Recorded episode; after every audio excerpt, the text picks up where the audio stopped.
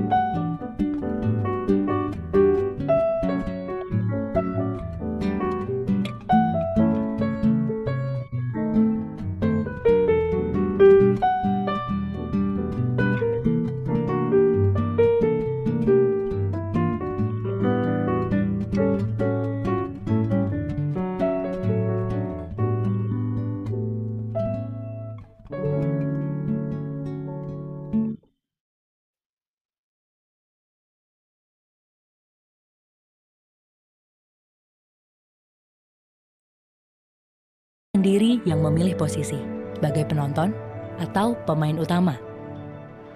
PPM School of Management senantiasa membentuk para pemain utama, pemain yang tidak hanya hadir tapi juga bermakna, pemain yang tidak hanya membangun dirinya sendiri, tapi juga lingkungan sekitarnya. Sebagai sekolah manajemen tertua di Indonesia, kami percaya bahwa hard skills adalah hal penting. Namun, soft skills juga tak kalah penting. Karena itulah keluarga besar kami diisi oleh para pemimpi, pembelajar, dan pembaharu yang tak ragu untuk terus melangkah maju. Jangan berhenti belajar untuk membuat untuk Republik ini, kami terus berupaya membangun sumber daya manusia, mengembangkan ilmu pengetahuan, dan mengabdi pada masyarakat. PPM School of Management, karena hidup tidaklah sekadar hadir. Tahukah kamu, PFM School of Management merupakan sekolah manajemen bisnis pertama di Indonesia sejak 1967. Awalnya, AMK Darman memiliki gagasan untuk mendirikan semacam Harvard Business School di Indonesia, berkolaborasi dengan tokoh-tokoh nasional lainnya seperti Bater Johan, Ija Kasimo, dan AM Tambunan. Lahirlah Yayasan Pendidikan dan Pembinaan Manajemen. Eh, ternyata TB Simatupang pernah jadi ketua Yayasan PPM loh. Prestasi PPM Song seperti apa? Akreditasi International Attest 21. Akreditasi unggul dan baik sekali dari PPT. Sekolah tinggi dengan sistem penjaminan mutu internal terbaik di Indonesia oleh Kemenristek Dikti. Untuk S1, ada dua program studi, Sarjana Manajemen Bisnis dan Sarjana Akuntansi Bisnis. Kalau kamu pengen jadi entrepreneur atau menjadi eksekutif, nabung di SMB. Kalau kamu Suka banget hitung-hitungan. Pengen jadi auditor ataupun konsultan pajak? Gabung di SAP. Keunggulan programnya apa saja?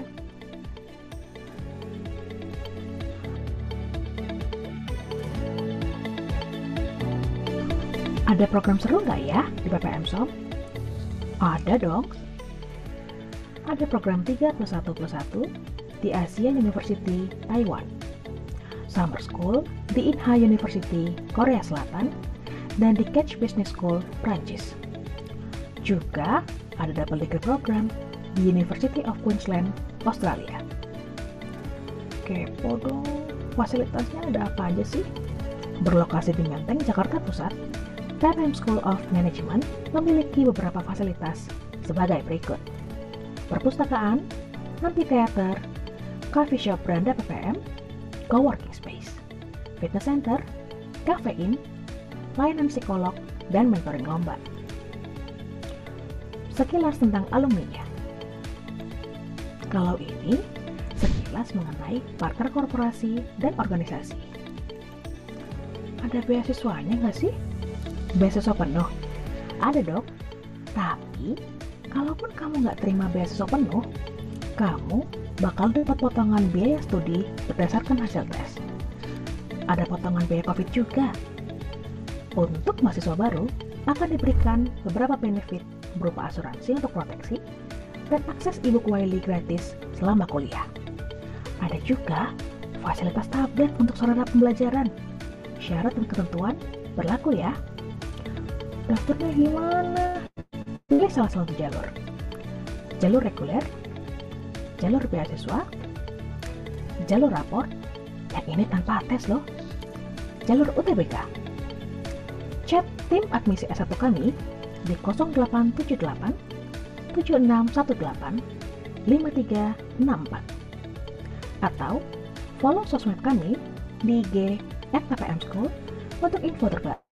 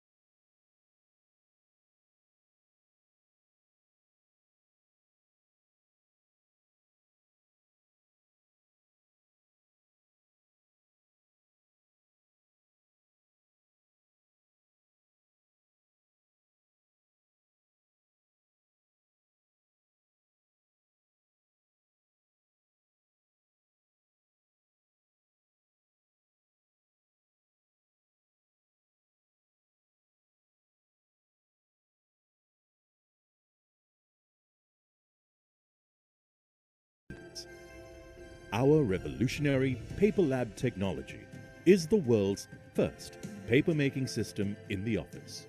Epson's business inkjet printers with precision core technology now produce 85% less carbon dioxide, consuming 85% less energy while reducing waste by more than half compared to laser printers.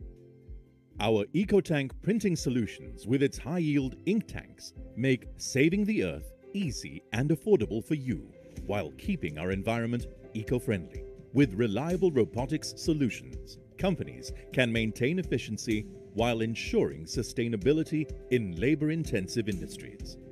Epson's advanced digital textile printing solutions help textile manufacturers cut waste material by up to 95% and reduce water usage by 60%. Our mercury free laser projectors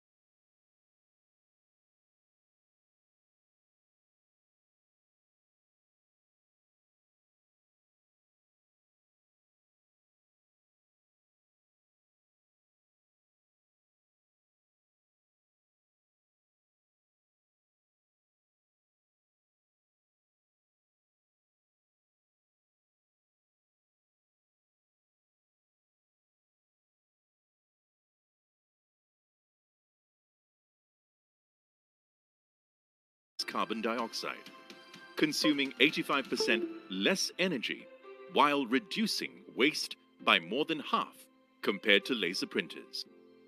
Our EcoTank printing solutions with its high yield ink tanks make saving the earth easy and affordable for you while keeping our environment eco friendly. With reliable robotics solutions, companies can maintain efficiency while ensuring sustainability in labor intensive industries. Epson's advanced digital textile printing solutions help textile manufacturers cut waste material by up to 95% and reduce water usage by 60%. Our mercury free laser projectors also bring sustainable solutions to home, retail, work, and play, together making the world a better place with you.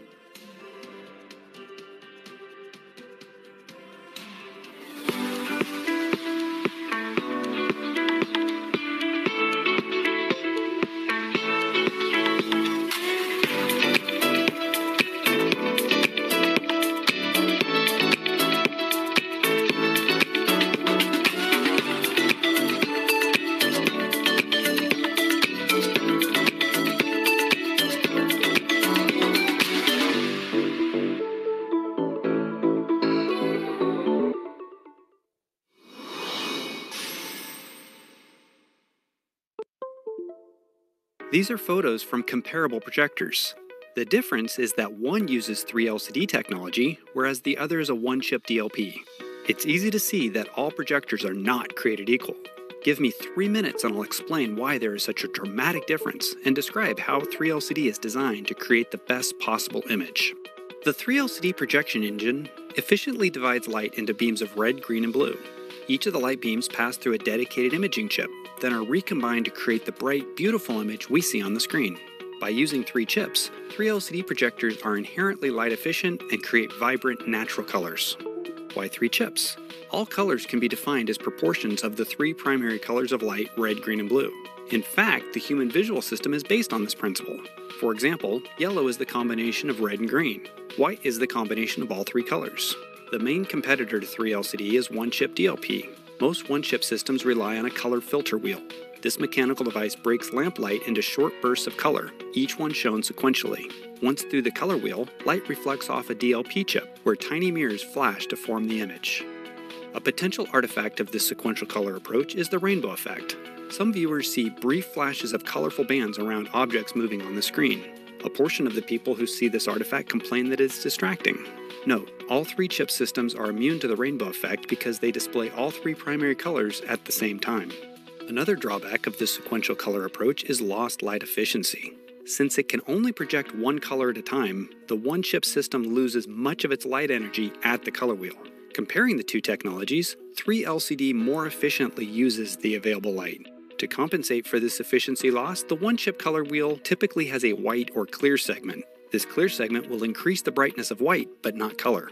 A clear segment means less of the color wheel is devoted to colors, hence, photos and videos can look dim and dull.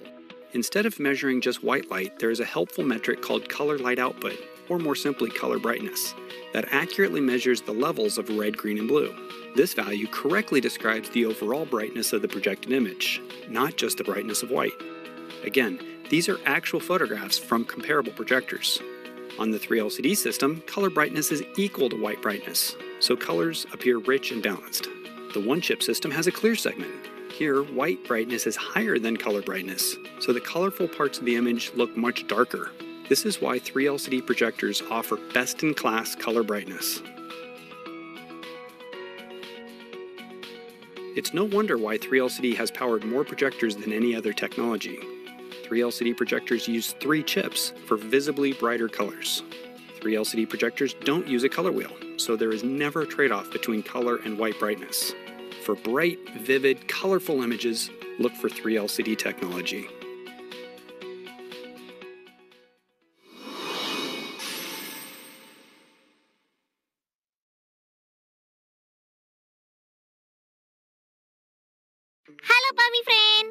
Ketemu lagi sama aku, Mipi. Aku mau ngajakin kamu buat ngejelajahin fitur-fitur yang ada di Pahamify ini. Yuk, berangkuy. Yang pertama ada fitur belajar. Di sini tersedia berbagai pelajaran dari kelas 10 sampai kelas 12, baik IPA maupun IPS. Nah, di dalamnya nih ada video konsep yang dilengkapi dengan animasi seru. Kalau nggak percaya, coba aja nih lihat serunya video belajar Pahamify. Yang beli banyak. Kenapa kok? Kok kayaknya frustasi gitu? Itu pas Hayamuru punya keinginan buat ngelamar Putri Dia Pitaloka. Di sisi lain, ada Gajah Mada yang pengen nyatuin kerajaan Majapahit dan Sunda Galuh. Nah, Berat. Aku nggak akan kuat. Biar kamu aja. Coba. Wih, panjang banget. Tolong bacain. The parents heard Buto Ijo's footsteps entering the house. Run, Timun Mas! Save her life! said the mother. Then he kicked the boat until it flew far, far away. The boat came to rest upside down and turned into a mountain, which is now known as Tangkuban Perahu Mountain. Puncak kekecewaan ini terjadi dalam peristiwa Boston Tea Party di tanggal 16 Desember 1773. Mereka ngebuang semua teh yang ada di kapal itu ke laut. Dinamain Boston Tea Party karena pembuangan tehnya kayak suasana pesta. Wuh, party! Selain video konsep, di dalam fitur belajar juga ada kuis, rangkuman, dan flashcard yang bakal bikin kamu makin lebih paham. Terus ada fitur materi UTBK.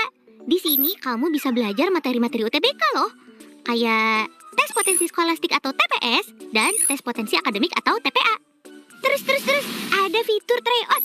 Di sini kamu bisa mengikuti berbagai macam tes, kayak simulasi ujian sekolah, tryout UTBK, sampai tryout ujian mandiri. Di dalam tryout UTBK-nya nih, udah dilengkapin sama pembahasan teks dan video, analisis IRT, leaderboard, grafik progres, sama rasionalisasi kampus. Uh, keren banget kan? Terus nih, ada fitur persiapan kuliah. Di sini kamu bisa dapetin informasi dari berbagai perguruan tinggi. Dari mulai profil kampusnya, sampai fakultas apa aja yang tersedia. Selain itu, kamu juga bisa dapetin nih berbagai informasi jurusan yang ada. Hayo, kamu mau kuliah di mana? Terus ada fitur konseling. Di sini kamu bisa konsultasi secara online dengan psikolog dan dapetin berbagai macam video konseling. Wah, aku mau curhat dong, Kak. Kemudian ada fitur tips dan motivasi yang berisi video-video tips cara belajar dan sistem belajar ala Hutata dan Pahmify. Terus-terus, ada apa lagi nih? Nah, selanjutnya ada fitur ekstra kulikuler. Di sini kamu bisa ngembangin skill di luar pelajaran sekolah kamu, kayak programming, video editing, fotografi, bahasa, dan masih banyak lagi. Hihi, asik. Belajarnya jadi nggak bosan lagi deh. Terakhir, ada fitur minat dan bakat.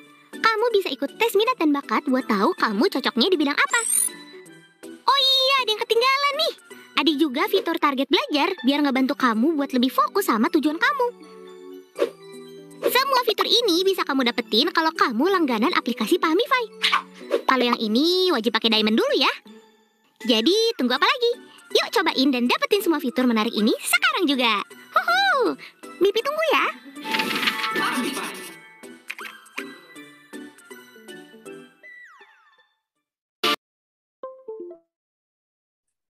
Assalamualaikum warahmatullahi wabarakatuh.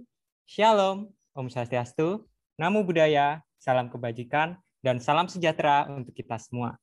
Sebelumnya, mari kita sambut tamu penting kita hari ini kepada Ibu Mardian Ratnasari, SEMSC CCFE, selaku Manajer Kemahasiswaan Sekolah Tinggi Manajemen PPM, kepada Ibu Popi Rianti Kemala, MC Psikolog, selaku Staf Pembinaan Sekolah Tinggi Manajemen PPM, kepada Kak Alhamdi Zuri, selaku pelaksana peran Ketua Badan Eksekutif Mahasiswa periode 2020-2021 Sekolah Tinggi Manajemen PPM, kepada Kak Ahmad Fauzan Naufal Ananda Silvano, selaku Kepala Divisi Student Executive Club BEM periode 2020-2021, serta kepada Bapak Ibu dosen Sekolah Tinggi Manajemen PPM yang hadir pada hari ini. Selamat sore dan selamat datang kepada teman-teman semuanya, serta pembicara kita, yaitu Pak Riki Riyadi, selaku Creative Advisor dan juga CEO Muayen, Kak Syarif Roshan Fikri, selaku CEO Pahamify, Kak Radium Ikono, selaku CEO Scotters, Kak Furkandala Barza, selaku CEO Ahli.id, and last but not least, Pak Charlie Chandra, selaku CEO dari .x. Selamat datang di acara G-Stock yang kelima dengan tema Think Tech, Build Your Future Now. Sebelumnya, saya ingin menyapa kepada teman-teman semuanya yang hadir pada room Zoom kali ini dan juga melalui live streaming YouTube karena antusiasnya mencapai 445 peserta yang bergabung di dalam room Zoom ini dan juga teman-teman lain yang bergabung melalui live streaming YouTube. Nah, untuk acara kita pada hari ini akan dibagi menjadi dua sesi. Sesi pertama, kita akan membahas mengenai how to get your idea for your startup dan di sesi kedua, kita akan bersama-sama membahas tentang get idea validation from your customer. Pertama-tama, marilah kita panjatkan syukur kepada Tuhan Yang Maha Esa karena atas kuasanya kita dapat berkumpul di acara ini dalam keadaan sehat. Untuk memulai acara ini, mari kita dengarkan sambutan dari Ibu Mardian Ratnasari SEMSC CCFA selaku perwakilan kemahasiswaan Sekolah Tinggi Manajemen PPM. Kepada Ibu Ratna, kami persilakan. Baik, terima kasih. Mas Galang gitu ya. Selamat sore dan selamat datang teman-teman sekalian termasuk tim pembicara gitu ya. Selamat datang di PPM School of Management. Terima kasih sudah bersedia hadir untuk menjadi pembicara di sesi workshop hari ini gitu ya. Dan untuk para peserta juga gitu ya. Uh, terkait dengan tema workshop hari ini gitu ya. Ini relate banget dengan kondisi kita saat ini gitu ya di mana kita sudah tidak bisa lagi nih menghindari gitu ya, menghindari dampak dari musibah nasional. Ini kan sudah jadi musibah nasional ya sudah tahun kedua musibah ini berjalan gitu ya. Dan kita sudah tidak bisa menghindari lagi gitu ya. Sudah mau tidak mau kita harus melewatinya gitu ya. Dan tentu dengan tantangan yang cukup besar gitu ya. Nah semoga workshop hari ini gitu ya dengan tema yang cukup uh, menarik gitu ya terkait bagaimana sih kita harus men-challenge diri kita bisa berinovasi dan bisa membangun startup gitu ya.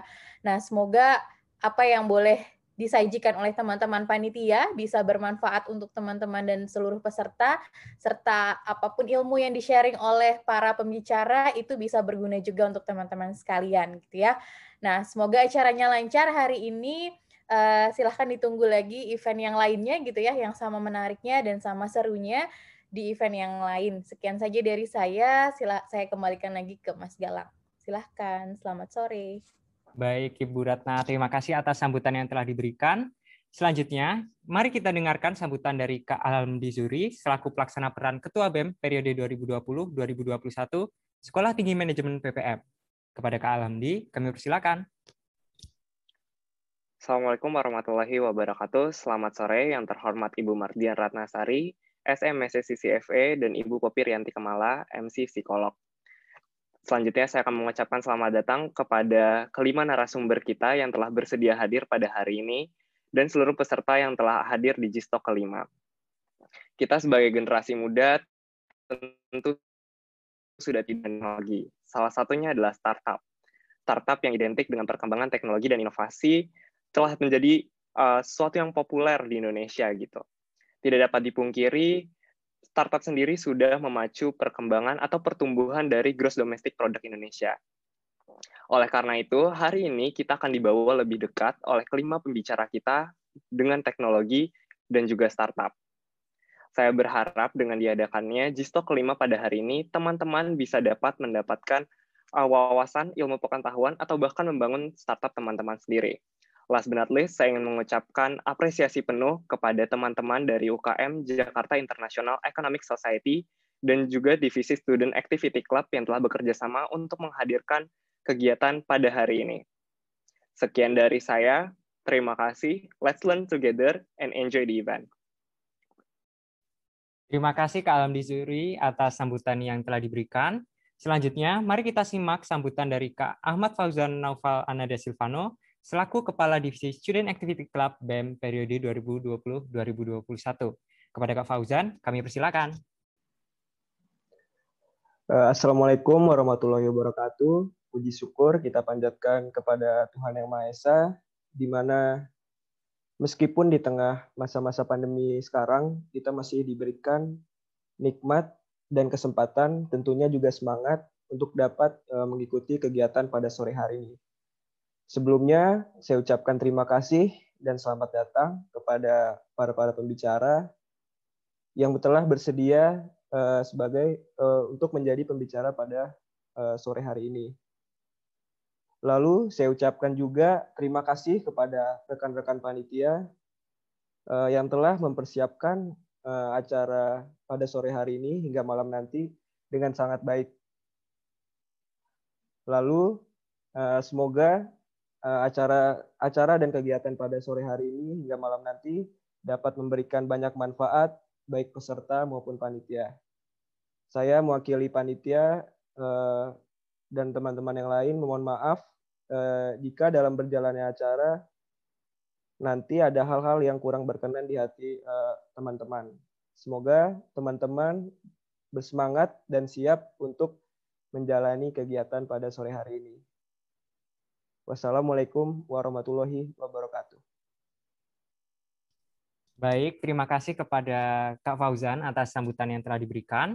Selanjutnya, mari kita dengarkan kata sambutan dari Kak Benediktus Tandia Pinastika selaku Ketua UKM Jakarta International Economic Society periode 2020-2021.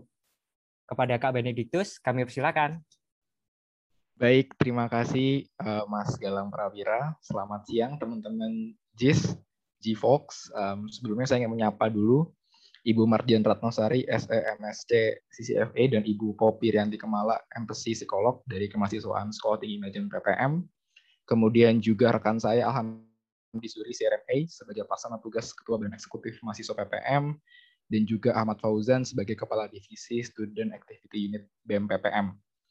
Uh, saya juga ingin menyapa para pembicara Gistok kelima hari ini, yaitu Pak Riki Rijardi dari Strategic Advisor, Pak Syarif Rausan Fikri, Xiaomi Hi-Fi, kemudian Pak Ratium Ikono, CEO Scooters, Pak Furkanda Wabarda, CEO Ahli.id, dan Pak Charlie Chandra, um, CEO.x. Suatu kehormatan bagi kami dapat mengundang para pembicara yang keren dan dapat membagikan pengalamannya di dunia startup pada acara hari ini. Uh, pertama-tama saya ingin sharing dulu ya mengenai apa itu Jakarta International Economic Society atau JIS. Uh, JIS ini adalah uh, unit kegiatan mahasiswa atau UKM yang sudah berdiri sejak 2013 dan saat ini berkoordinasi dengan uh, Badan Eksekutif Mahasiswa PPM yang punya fokus untuk memberikan edukasi dan literasi terkait dengan ekonomi dan bisnis bagi orang muda khususnya uh, mahasiswa. Dan salah satu program baru kami dalam tahun fiskal organisasi kami uh, itu adalah G-Stock yang sudah berjalan hingga chapter kelima. Kalau teman-teman ngikutin uh, program kami dari chapter pertama, saya yakin teman-teman memahami nih sebenarnya proses perjalanan G-Stock itu adalah sebagai wadah untuk sharing para praktisi di dunia bisnis. Um, saya coba remind sedikit kalau kita balik reflect back ke G-Stock yang pertama, teman-teman uh, ketemu dengan Pak Reza Arya Bima, CEO Artisan Pro, kemudian yang kedua ketemu Ibu Friska Devi, founder Ngerti Saham, Maria Isabella, CEO Kopado Flores, dan sebelum ini adalah Kak Diva Velda, CEO Oh My Getuk, kan sebenarnya um, mereka bisa sharing gitu tentang pengalaman praktisi. Teman-teman kalau sempat terlewat, teman-teman bisa nih mengikuti rekamannya melalui Spotify kami di podcast. Nah, kalau kali ini kami hendak ingin menghadirkan lebih banyak para praktisi bisnis yang akan sharing pengalamannya. Terlebih bagaimana teman-teman bisa mendapatkan ide bisnis dan uh, melakukan validasi gitu.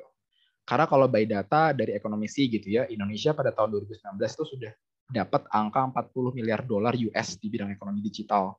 Dan juga peraih modal ventura tertinggi untuk startup kedua setelah Singapura gitu. Jadi sebenarnya potensi Indonesia sangat besar gitu sebagai negara perintis bisnis dan teman-teman saya juga ingin ingatkan kalau sebelumnya beberapa bulan lalu Gojek dan Tokopedia itu sudah melakukan merger dan acquisition menjadi Goto Group dan bahkan di bulan ini eh, ada unicorn baru Bukalapak yang akan IPO. Jadi sebenarnya um, sesuatu yang besar itu bisa bermula dari hal-hal kecil. Karena seluruh perusahaan startup itu bermula dari awal dari ide. Nah, dari sini gitu ya, dari Gstok 5, saya harap ini menjadi platform bagi teman-teman semua uh, untuk belajar dari pengalaman dari kelima pembicara kita hari ini. Terakhir, saya ingin mengucapkan terima kasih banget dan apresiasi kepada para teman-teman panitia, Fikri and the team. Dalam angka nih, um, saya sebutkan kita mendapatkan 743 peserta, 4 sponsor, 17 partner organisasi, dan juga 6 media partner. Dan angka-angka ini sebenarnya menunjukkan bahwa sebenarnya acara ini tuh ingin berdampak luas bagi masyarakat. Dan saya juga ingin men-challenge teman-teman peserta semua untuk ayo kita multiply dampak ini dengan sharing pengalaman. Minimal teman-teman tiga teman-teman yang teman-teman dekat dan teman-teman nggak masuk ke dalam um, YouTube dan Zoom ini. Jadi total in total engagement yang teman-teman peroleh itu ada 2.250 orang yang mengerti bagaimana memulai bisnis. Jadi um, semoga challenge saya diterima ya sama teman-teman peserta semua. Dan mari kita uh, meratakan ekonomi digital Indonesia melalui bisnis. Jadi saya yakin teman-teman di sini punya banyak ide dan jalankan ide bisnis itu untuk Indonesia. Finally, enjoy the show, the last event of GIS di periode ini. Untuk waktu dan layar, saya kembalikan ke Mas Galang Prawira. Terima kasih. Baik, terima kasih Kak Benediktus yang telah memberikan sambutan dan tentunya challenge ini akan kami terima dan akan kami laksanakan. Eh, dan selanjutnya teman-teman semuanya, akhirnya inti dari acara kali ini akan segera kita mulai. Kita akan segera memasuki inti acara dari G-Talk yang kelima. Sebelumnya, saya akan membacakan peraturan selama talk show ini berlangsung. Yang pertama, bagi seluruh peserta G-Talk kelima yang dapat menyalakan kamera, dimohon untuk menyalakan kameranya. Selanjutnya, seluruh peserta diharapkan berada dalam kondisi mute demi kelancaran acara. Yang ketiga, bagi peserta yang ingin bertanya, dipersilahkan untuk mengetiknya di kolom chat atau mengajukan melalui reaction present. Yang selanjutnya, peserta dilarang mengirimkan hal apa pun yang bersifat komersial di dalam talk show ini, baik melalui chat atau menggunakan cara yang lain. Dan yang terakhir, e-sertifikat akan diberikan kepada peserta yang mengikuti rangkaian acara dari awal hingga akhir, serta mengisi form evaluasi yang akan diberikan di penghujung acara. Mulai dari sini, acara akan dipandu oleh moderator kita, yaitu Martin Stephen Esra, yang merupakan mahasiswa aktif Sekolah Tinggi Manajemen PPM, jurusan Akuntansi Bisnis Angkatan ke-10. Kepada Kak Martin, saya persilakan. Baik, terima kasih banyak Galang untuk kesempatannya. Wah, sore-sore begini cerah-cerah. Wah, saya nampaknya makin semangat lagi nih. Oke deh, selamat sore para hadirin. Apa kabarnya semua? Semoga semua dalam keadaan sehat dan juga berbahagia ya. Kalau bahagia jangan semoga, tapi itu kewajiban teman-teman. Oke, mendingan sebelum kita mulai, kita kenalan dulu nih. Kalau kata orang, eh, kalau kata orang ya istilahnya itu um, tak kenal maka tak sayang. Bener nggak? Nah, oleh karena itu kita kenalan dulu nih. Siapa tahu bisa jadi sayang ke depannya kan. Enggak, enggak, bercanda-bercanda. Tapi kalau dianggap serius juga nggak apa-apa. Bercanda ya. Perkenalkan, saya Martin Stephen Esra. Betul kata Galang, saya mahasiswa Sekolah Tinggi Manajemen PPM untuk Sarjana Akuntansi Bisnis Angkatan yang ke-10. Dan pada hari ini, puji Tuhan dan terima kasih saya telah dipercaya oleh Jakarta International Economic Society untuk menjadi moderator pada acara G-Talk yang kelima ini. Jadi jangan bosan-bosan dengan saya ya untuk hari ini. Selamat datang di acara G-Talk yang kelima. Seperti yang kita ketahui, hari ini akan ada lima, lima orang pembicara yang pastinya seru-seru dan hebat-hebat dan dan luar biasa deh pengalamannya di bidangnya masing-masing. Untuk sesi yang pertama ini, kita akan ada dua orang pembicara kita yang akan membahas tentang topik how to get your idea for your startup. Tetapi sebelum saya panggil kedua pembicara tersebut, izinkan saya untuk terlebih dahulu membacakan CV mereka. Kepada operator, dimohon untuk share screen CV dari para pembicara kita.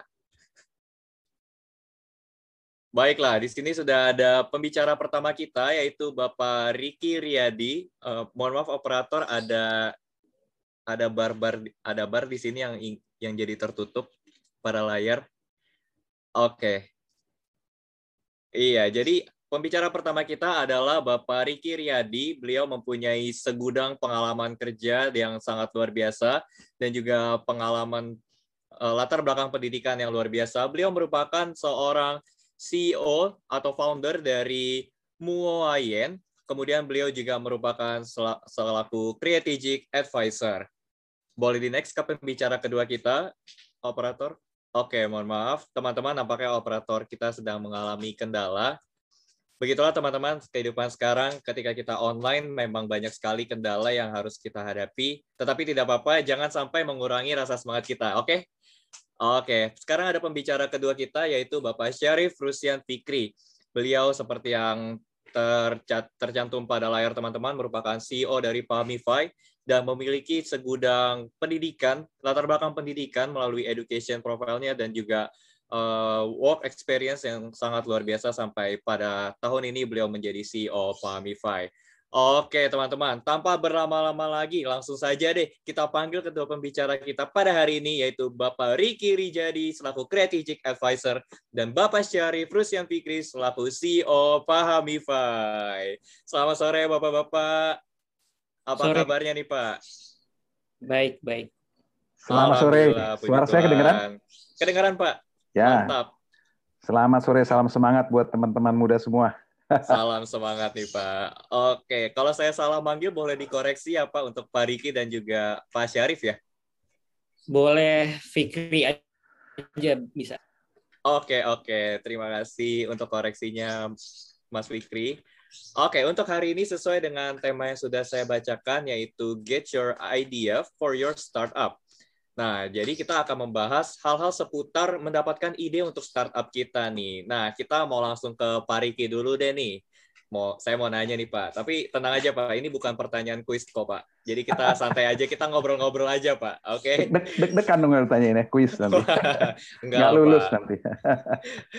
Oke, kalau menurut Pak Riki sendiri nih Pak, apa sih itu startup Pak? Bukan judul drama Korea yang kemarin sempat hype ya Pak ya? Bukan saya judul saya sempat nonton itu. Oh iya Pak, saya belum nih Pak. Padahal pengen sih Pak. Iya. Oke, silakan Pak Riki. Ya, eh, ini menarik ya, teman-teman semua, di mana pun berada. Sebetulnya eh, saya juga punya pemikiran. Kebetulan saya juga mentor di S2BC Network, ikut di mentor 1000 startup digital, dua tahun berturut-turut. Sekarang lagi mentor yang backup, Parekraf, dan besok menjadi juri di Kemenperin yang Startup for Industry. Mungkin ada teman-teman yang ikutan juga. Jadi memang eh, kalau ditanyain apa itu startup, kalau bahasa sederhananya adalah bisnis yang baru mulai.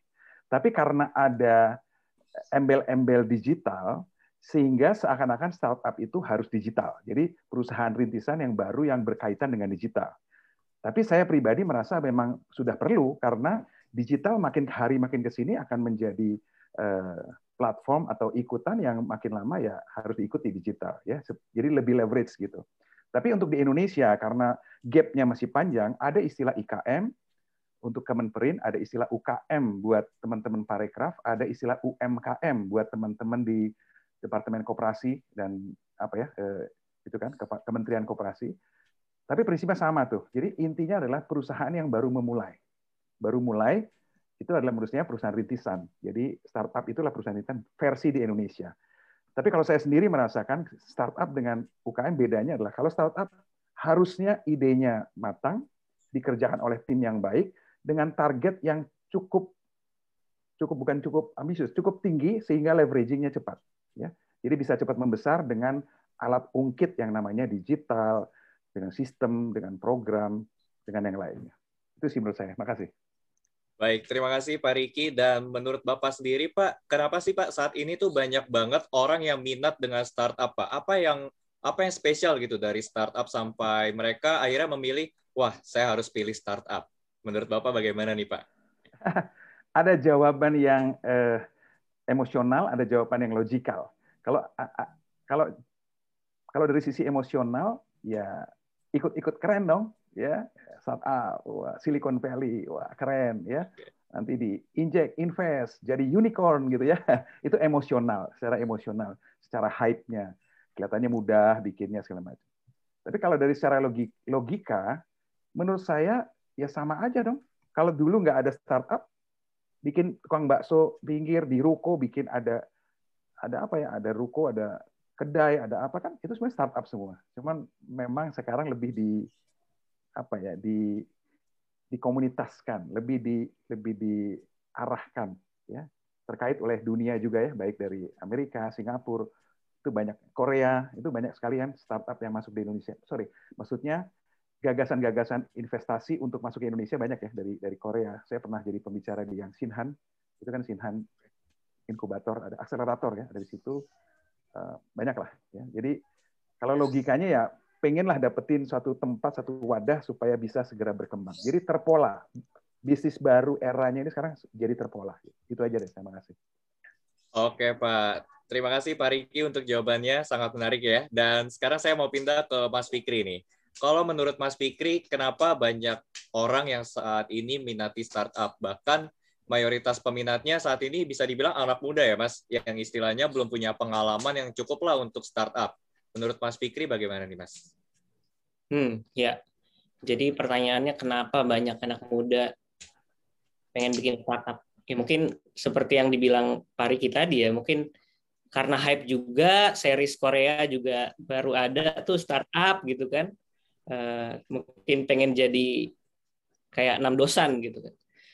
Cuman memang saya ngelihatnya ini adalah masanya ya buat orang-orang di Indonesia gitu ya anak-anak muda di Indonesia untuk berstartup gitu. Karena kan sebelum ini sebenarnya uh, saya sedang S3 kan sebelum bikin startup ini di Singapura ya waktu itu saya mikir kayak sebagai orang Indonesia ini kita bisa nggak sih dapat Nobel? Kalau kita ngomong secara statistik peluang kita untuk dapat Nobel Prize itu langsung nol karena belum ada orang Indonesia yang pernah bikin Nobel gitu kan.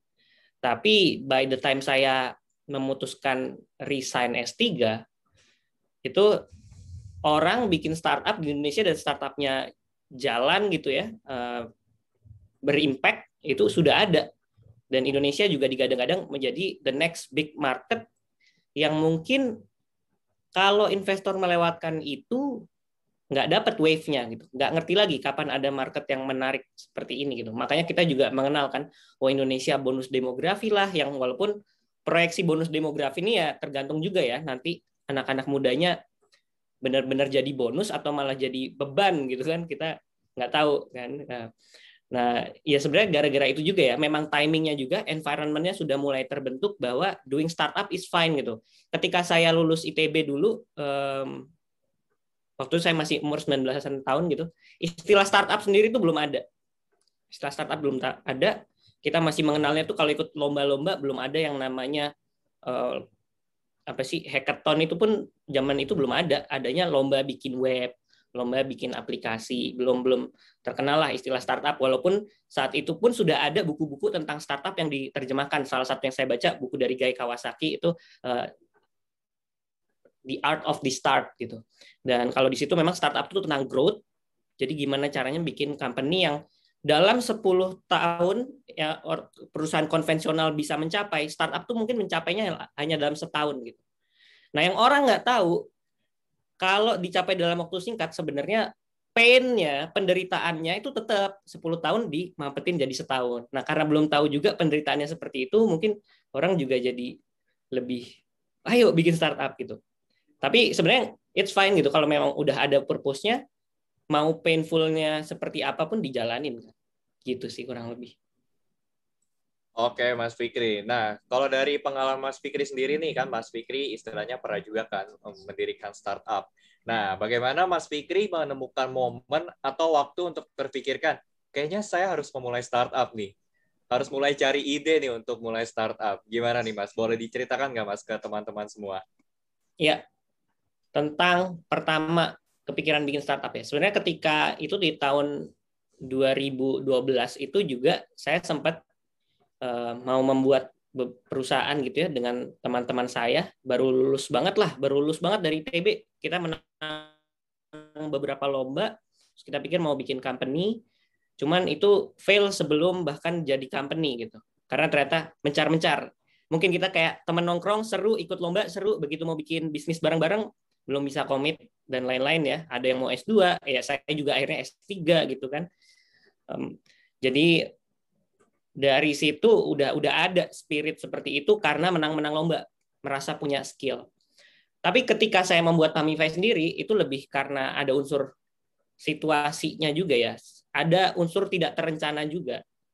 Maksudnya waktu itu saya lagi S3, kebetulan saya lagi galau mau lanjut atau enggak setelah empat setengah tahun gitu ya mengerjakan S3 itu. Tapi saya mikir-mikir itu tadi, oh sebenarnya inovasi itu sekarang dipegang siapa sih? Mungkin di zaman dulu memang kalau kita jadi ilmuwan gitu dampaknya akan lebih besar gitu. Tapi saya pikir-pikir lagi kalau saya waktu itu riset saya radar. Radar ini risetnya pun fundamental yang masih teoritikal. Saya nggak ngerti kapan ini akan berguna bagi masyarakat dan kalaupun berguna kemungkinan besar bergunanya buat militer buat perang-perang juga gitu. Sementara saya sendiri ngerasa wah struggling juga ya di zaman sekarang ini untuk mencari yang namanya passion jati diri kita nih kita mengembangkan potensi kita tuh caranya gimana sih? Ada Google, tapi kita tetap menanyakan kan. Semua informasi kita bisa akses nih. Tapi kita nggak ngerti diri kita nih harusnya belajar apa, berkarir apa. Dan passion saya juga di ngajar gitu kan saya ngelihat di Indonesia masih kurang sekali yang namanya science popularizer gitu kan benar-benar tertinggal science itu juga tidak diterapkan di kehidupan sehari-hari nah dari situlah saya mengamati oh kayaknya ada kemungkinan saya bikin startup itu lebih impactful daripada saya melanjutkan S3 saya walaupun ketika akhirnya saya quit S3 pun itu masih proses juga mencari si ide ini untuk bikin startup tapi saya pokoknya quit S3 dulu nganggur dulu baru mikirin mau bikin apa gitu sih. Oke, Mas Fikri. Terima kasih, Mas. Nah, selanjutnya saya masih di Mas Fikri. Eh, menurut Mas Fikri, eh, bagaimana seorang calon entrepreneur atau pendiri startup ini dia merancang ide bisnis startup yang akan mereka bangun, Mas? Kayak apa flow atau proses setelah eh, setelah mereka menemukan momen tadi yang tadi Mas Fikri ceritakan momennya untuk berpikiran memulai startup. Nah, apa setelah itu, Mas? Stepnya atau prosesnya nih, Mas? Iya. Kalau sudah kepikiran mau bikin startup, tahap selanjutnya kan mencari ide ya. Tapi ide ini sendiri akan salah sih awal-awal. Tidak ada ide yang wah langsung jitu yang kayak bayangan orang-orang mungkin apa sih orang jenius merenung-renung terus dapat ide enggak it doesn't work that way kebetulan saya waktu itu berangkat idenya pun saya udah mulai channel YouTube hujan tanda tanya tentang sains gitu kan dari tahun 2016 ketika saya masih S3 itu weekend project. Tapi di saat yang sama saya juga karena engineer ya. Jadi saya juga sempat ngerjain proyekan machine learning ya benar-benar kayak enam dosan itulah. Bahkan pas saya quit S3 itu ada seorang pengusaha dari Indonesia datangin saya ke Singapura mau ngajakin bikin proyek vehicle counting di tol gitu. Benar-benar pakai machine vision gitu. Nah, saya balik-balik ke Indo pun ya udahlah. Ya walaupun masih semangatnya kadang masih pengen nganggur-nganggur dulu habis empat setengah tahun tersiksa S3 gitu kan. Tapi akhirnya saya jalanin itu bikin-bikin. Tapi terus akan mikir lagi sebenarnya kalau pun mau serius jadi bisnis, itu impact-nya seberapa, eksekusinya seberapa, ada nggak yang mau make gitu kan. Dan lagi bisa seberapa besar ini growth-nya. Kalau emang kita karena depends ya. Kita mau mulai bisnis bisa jadi bisnis yang ya udah mungkin kecil-kecil aja tapi kita suka itu bisa. Kalau mau startup ya harus bisa ada peluang hyper growth dan market size yang gede gitu. Nah, itu memang kita kalau yang saya pelajari itu ya harus trial and error, kita validate validate, mungkin nanti di nextnya juga ada validate kan ya. Tapi yang paling penting adalah tanya tanya ke orang yang sudah menjalani di startup di Indonesia ini karena banyak pengetahuan-pengetahuan yang itu kita tidak bisa dapatkan dari buku dari internet tapi cuma bisa didapatkan dari orang-orang yang memang ada di situ di situlah kita berusaha mencari ide ini oke okay nggak marketnya akan gede nggak kira-kira possible nggak nah di situ sih sebenarnya nextnya adalah cari orang yang lebih ngerti dari kita baik terima kasih Mas Fikri untuk jawabannya dan saya kembali ke Pak Riki nih Pak. Siap, okay. siap. Oke okay, Pak. Uh, kita lanjut ke topik selanjutnya. Kalau menurut Pak Riki ini, apa saja yang harus diperhatikan oleh seorang pendiri startup dalam proses pembentukan ide nih Pak?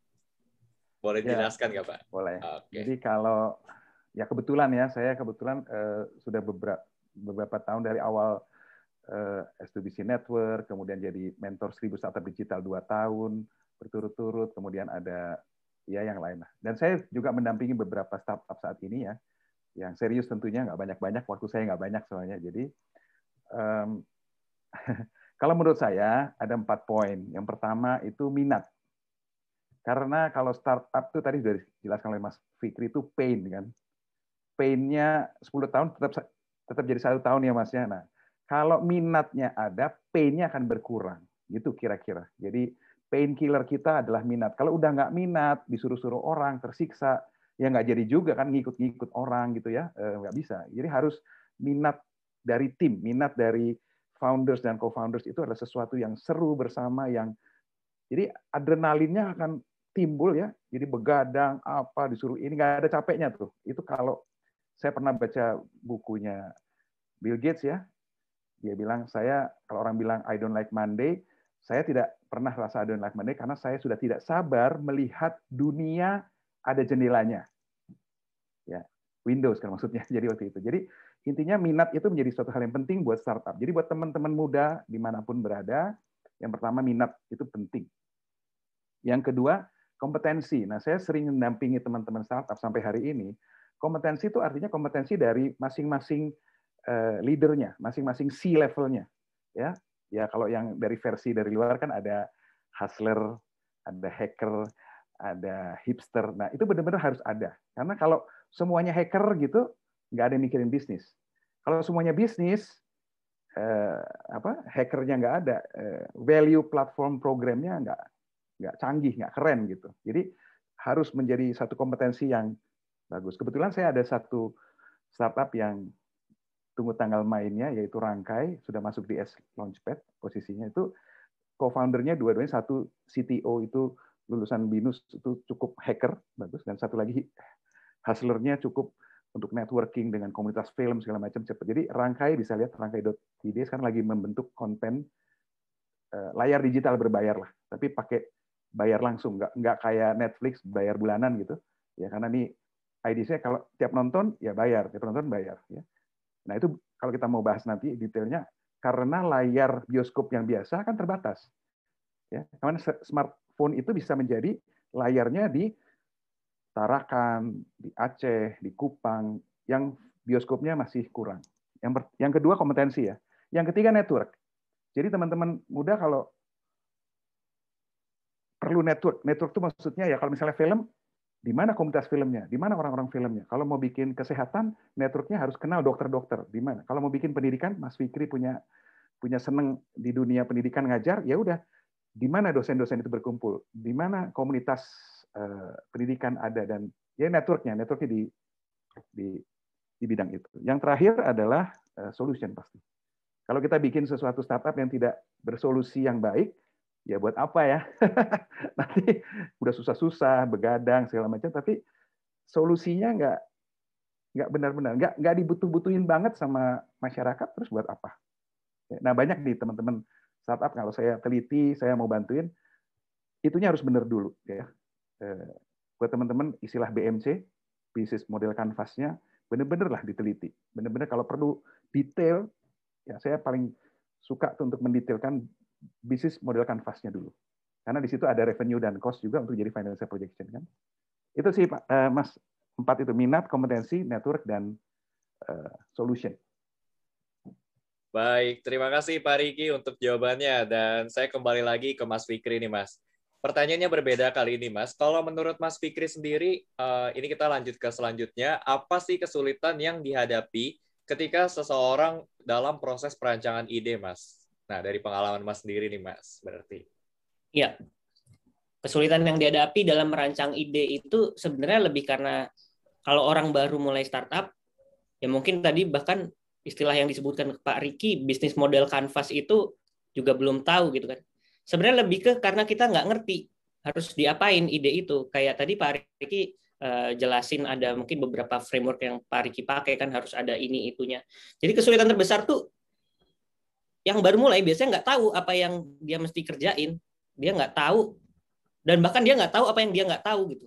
Makanya yang saya bilang tadi sebenarnya first step firstnya itu ya first thing firstnya itu cari mentor atau mungkin cari inkubator karena dari pengalaman saya itu ya saya pertama ketika ada ide bikin Pahamify pun itu banyak sekali ngobrol dengan angel investor yang menjadi mentor saya dan memang dia sudah pernah ngerasain building company sampai level unicorn gitu misalnya. Lalu habis itu saya ikutan Y Up School. Ini eh, eh, inkubator startup di US yang disebut-sebut sebagai Harvardnya startup lah karena uh, acceptance rate-nya lebih kecil dari tidak tahu apa yang harus kita lakukan next, basicnya apa.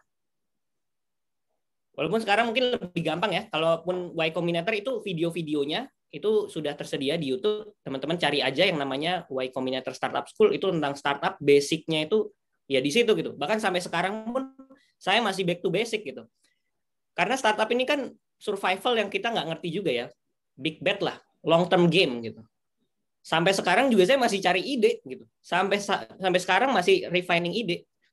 Jadi ketahuilah bahwa ide di startup tuh pasti jelek. Pasti walaupun kita udah komit startup mau bikin ini, hitung-hitungannya udah masuk nih, nanti kita launch produk, itu nanti idenya akan berubah lagi, berubah lagi, iterasi lagi, diperbaiki lagi. Jadi pasti salah ide awal.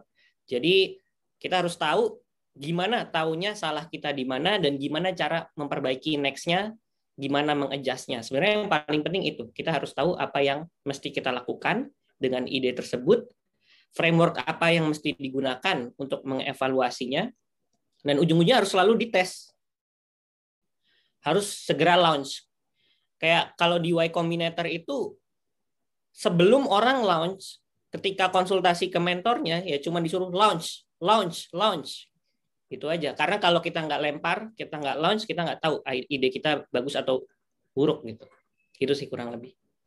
Oke, Mas Fikri, terima kasih. Nah, saya masih di Mas Fikri. Kalau menurut Mas sendiri, eh, kesalahan apa sih yang biasanya terjadi ketika seseorang dalam proses perancangan ide nih, Mas? Dan bagaimana cara mereka agar bisa terhindar dari kesalahan tersebut, Mas? Hmm. Sebenarnya kesalahan capital mistake dari seorang founder startup adalah balik lagi ya, merasa idenya udah benar merasa ide yang bagus. Dan kadang kalaupun punya tim, bisa jadi dia menyalahkan, wah ini timnya nggak perform. Makanya ada istilah di Bible-nya startup zaman now ya, itu buku The Hard Thing About Hard Things dari Ben Horowitz gitu ya.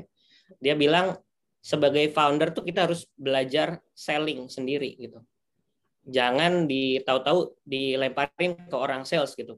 Nanti kita salahin orang salesnya, padahal bisa jadi emang idenya aja yang uh, kurang gitu. Jadi kesalahan utamanya adalah satu mindset merasa idenya perfect, dua tidak mencoba memvalidasi ide tersebut sendiri gitu ya. Misalnya mengandalkan yang lain atau gimana dan itu jadinya ada ada bias di situ.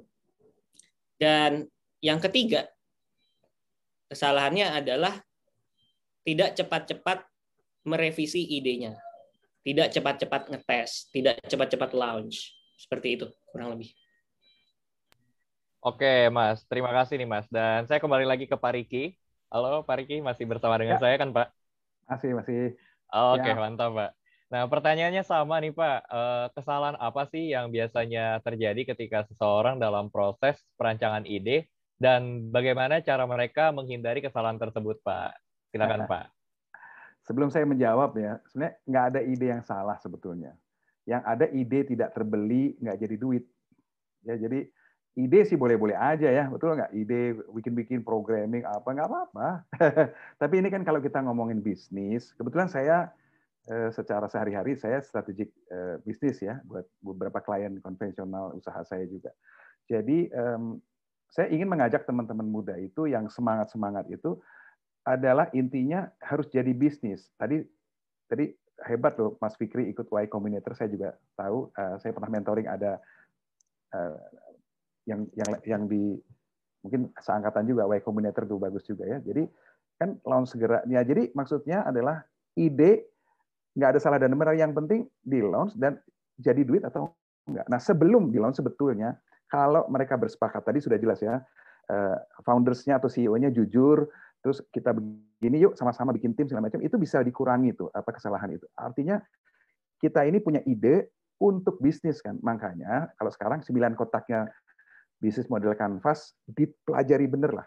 Ya kebetulan saya backgroundnya S1 saya akuntansi sih accounting. Jadi saya mengerti sekali financial projection revenue dan cost gitu ya. Jadi ya nggak ada ide yang salah tapi idenya ngasilin duit nggak?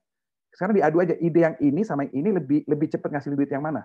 Yang ini ya udah yang ini dulu nanti kalau kita udah punya banyak duit kita development yang ini sehingga kita bisa jadi kayak alfabet ya kan? Dari Google untuk jadi apa jadi holding silahkan tapi makan gajah ya jangan sekaligus. Ya yang mana dulu yang bisa jadi duit ya? Bikin financial projectionnya fokus dijalankan. Jadi itu sih masukan saya. Jadi maksud saya sore hari ini juga tidak akan bikin takut teman-teman yang dengar ya Mas Fikri ya. Jadi bukan berarti wah kalau salah gini loh. Pengusaha itu harus salah. Ya, harus banyak salahnya. Yang penting cepat bangkit, cepat berubah. Tadi Mas Fikri sudah sampaikan harus jujur dan terbuka. Sebagai CEO atau sebagai founders yang aktif harus terbuka terhadap masukan-masukan timnya. Itu sih dari saya. Makasih. Oke, terima kasih Pak Riki untuk jawabannya. Nah, ini berkaitan dengan jawaban dari Pak Riki barusan. Ini pertanyaan terakhir untuk talk show kita pada hari ini nih Pak, sebelum kita lanjut ke sesi interaktif. Nah, mungkin ini juga banyak sih Pak ditanyakan di luar sana. Kadang kan banyak orang yang berpikiran istilahnya anak muda yang baru lulus atau bahkan yang belum lulus udah langsung kepikiran mau startup. Ah, mau startup nih.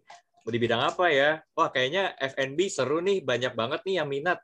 Tapi karena banyak yang minat justru banyak saingan nih. Ah, takut ah gagal. Oh, mau di bidang fashion nih kayaknya keren. Ah, tapi takutlah inilah inilah itulah. Nah, pertanyaan saya bagaimana nih, Pak? Agar caranya kita sebagai istilahnya newbie atau pemula dalam startup untuk tidak takut di saat awal memulai startup. Boleh dari Pak Riki dulu deh nih, Pak.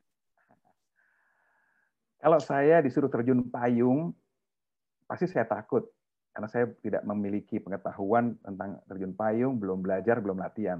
Apalagi suruh terjun payung, payungnya nggak ada, saya lebih takut lagi kan. Jadi itu analoginya. Jadi jadi maksudnya ya teman-teman muda nggak usah takut. Ada Mas Fikri tadi sudah katakan ya harus jalanin saja ya. Eh, saya jadi ingat eh, teman-teman ingat nggak waktu pertama kali belajar jalan masih kecil saya pribadi aja saya masih ingat-ingat pengen ingat-ingat tuh waktu dari merangkak menjadi jalan di kaki dua itu itu gimana kok kita jadi bisa ya? Kenapa kita jadi pede ya? Siapa yang dampingi kita? Ada rollernya, ada rollernya, ada alat bantu, ada ada suster kita yang ada ibu kita yang dampingin. Cuma dua meter jalan udah tepokin atau segala macam. Ya itu kan artinya ya ya itulah ya sama juga teman-teman yang dari mahasiswa baru lulus kalau mau berusaha ya perlunya ada mentor di dalam startup ada advisor ya saya hanya beberapa tadi mengatakan saya ikut bantu strategic advisor di beberapa startup yang saya bantuin karena menurut saya masa depannya baik ya. Jadi ada strategic advisor, ada mentor, ada komunitas, jadi ikutan di komunitasnya termasuk JSTOK ini. Jadi ya itu ada alat-alat bantu, alat-alat yang hmm, mendukung teman-teman jadi berani. Tapi ya jangan nekat kan.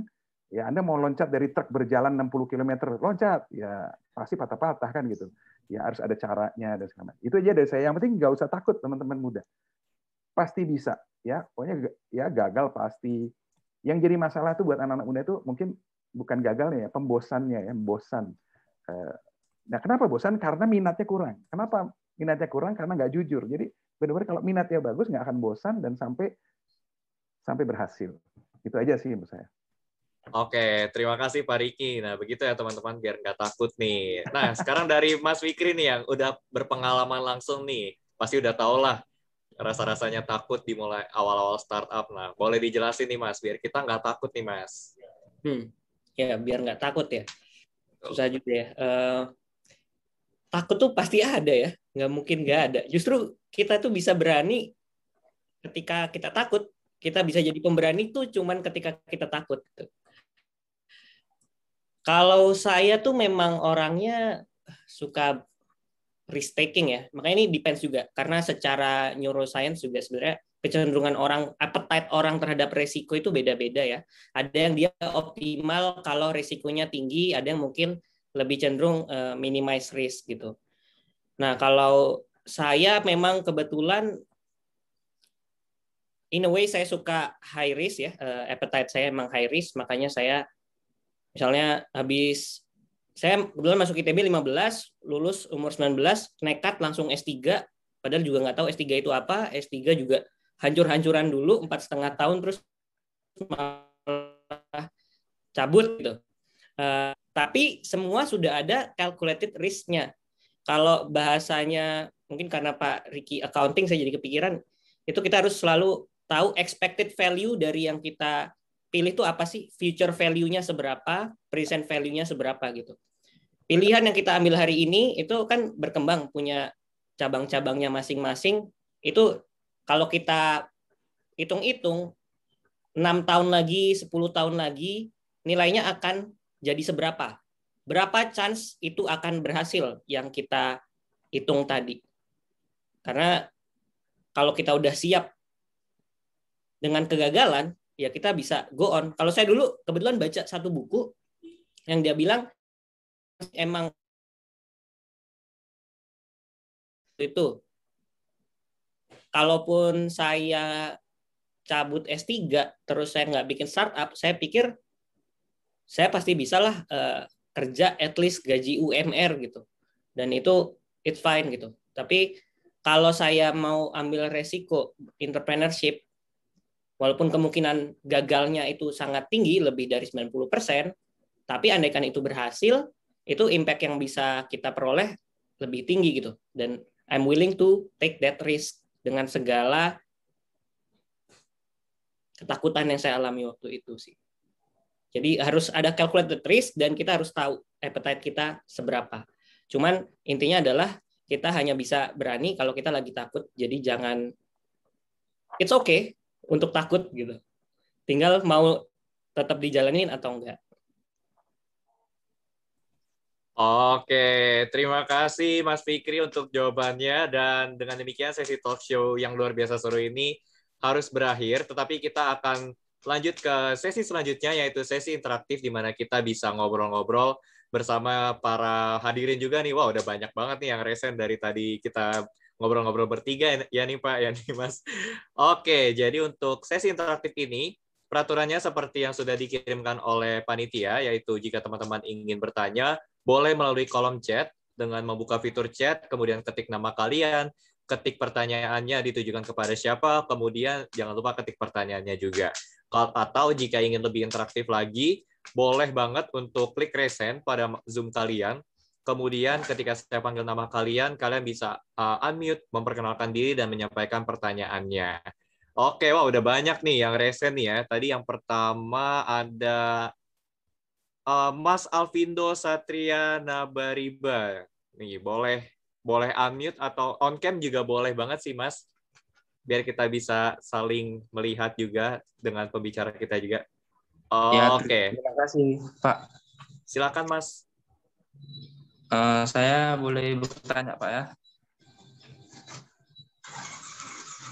Saya izin bertanya kepada Pak Syarif mengenai peluang bisnis di tengah pandemi saat ini, Pak, untuk fresh graduate, terutama bagi yang uh, backgroundnya itu tidak bisnis, manajemen, tapi backgroundnya itu jurusan yang lain, Pak. Nah, dia mau memulai bisnis tapi tidak punya modal dan juga belum pernah benar-benar menjalankan suatu bisnis. Nah, bagaimana kira-kira tantangan ke depan di tengah situasi pandemi seperti ini, bisnis apa yang kira-kira cocok sebagai pemula di dunia bisnis, terutama bisnis yang uh, menggunakan teknologi digital gitu Pak. Terima kasih. Baik, terima kasih Mas Alvindo untuk pertanyaannya. Untuk Mas Fikri mungkin boleh langsung dijawab Mas. Ya, uh, tadi jadi pertanyaan Mas Alvin kalau misalnya jurusannya tidak berkaitan dengan bisnis gitu ya misalnya ya, lalu ingin mulai ya. bisnis selama pandemi ini. Ya. Nah, menurut saya kuncinya adalah dari bisnis itu bukan kita ya bikin produk tuh ya harus ada produknya gitu. Tapi bikin produk tuh nggak cukup. Yang lebih penting adalah kemampuan kita menjual. Nah kalau masih fresh grade, saya rasa itu kesempatan yang sangat baik untuk belajar jualan. Cari aja produk apa pun uh, yang bisa dijual selama pandemi ini. Menurut saya banyak orang yang punya kebutuhan.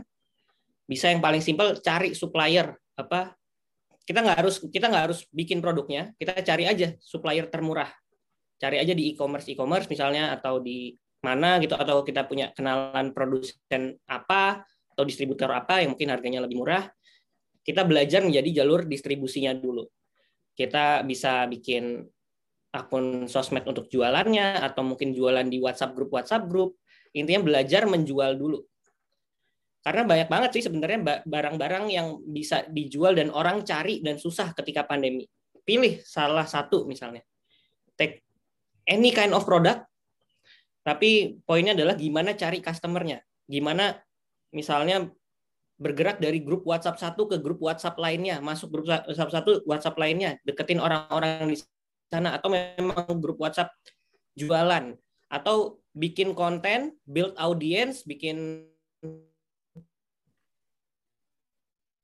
entah Instagram, entah TikTok, atau nanti tawarin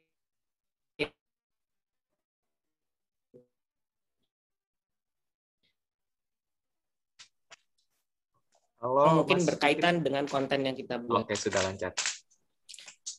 Itu sih saya. Eh, oh tadi Ya, ini ya, agak ya? terputus tadi Mas Fikri, mohon Ini udah, maaf. udah kedengaran lagi ya? Sudah, sudah terdengar Mas. Wah, sampai mana ya tadi terputusnya ya? Wah, cukup panjang tadi Mas.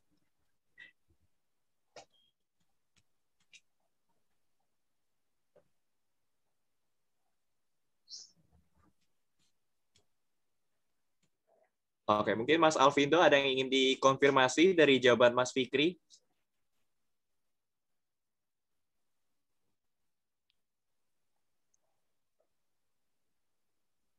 Mas Alvin?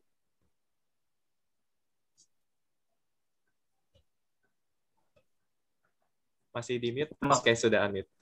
Ya, eh, Pak Fikri, cukup jelas. Terima kasih. Oke, ternyata sudah jelas Mas Fikri. Dan yang kedua di sini ada yang raise hand. Tadi sudah lebih dahulu raise hand, yaitu Musfira Rasdin. Oke, untuk Musfira Rasdin boleh menyalakan kameranya dan juga unmute, kemudian menyampaikan pertanyaannya. Silakan Musfira Rasdin. Ya Kak, saya sendiri. Terima kasih Kak atas kesempatan yang telah diberikan. Saya akan bertanya kepada Kak Fikri, gimana cara agar bisa menarik perhatian konsumen pada saat berdagang Kak? Adakah tips-tips agar dagangan kita nggak timbul tenggelam Kak? Oke, pertanyaannya berarti ditujukan kepada Mas Fikri atau kepada Pak Riki untuk Musfira?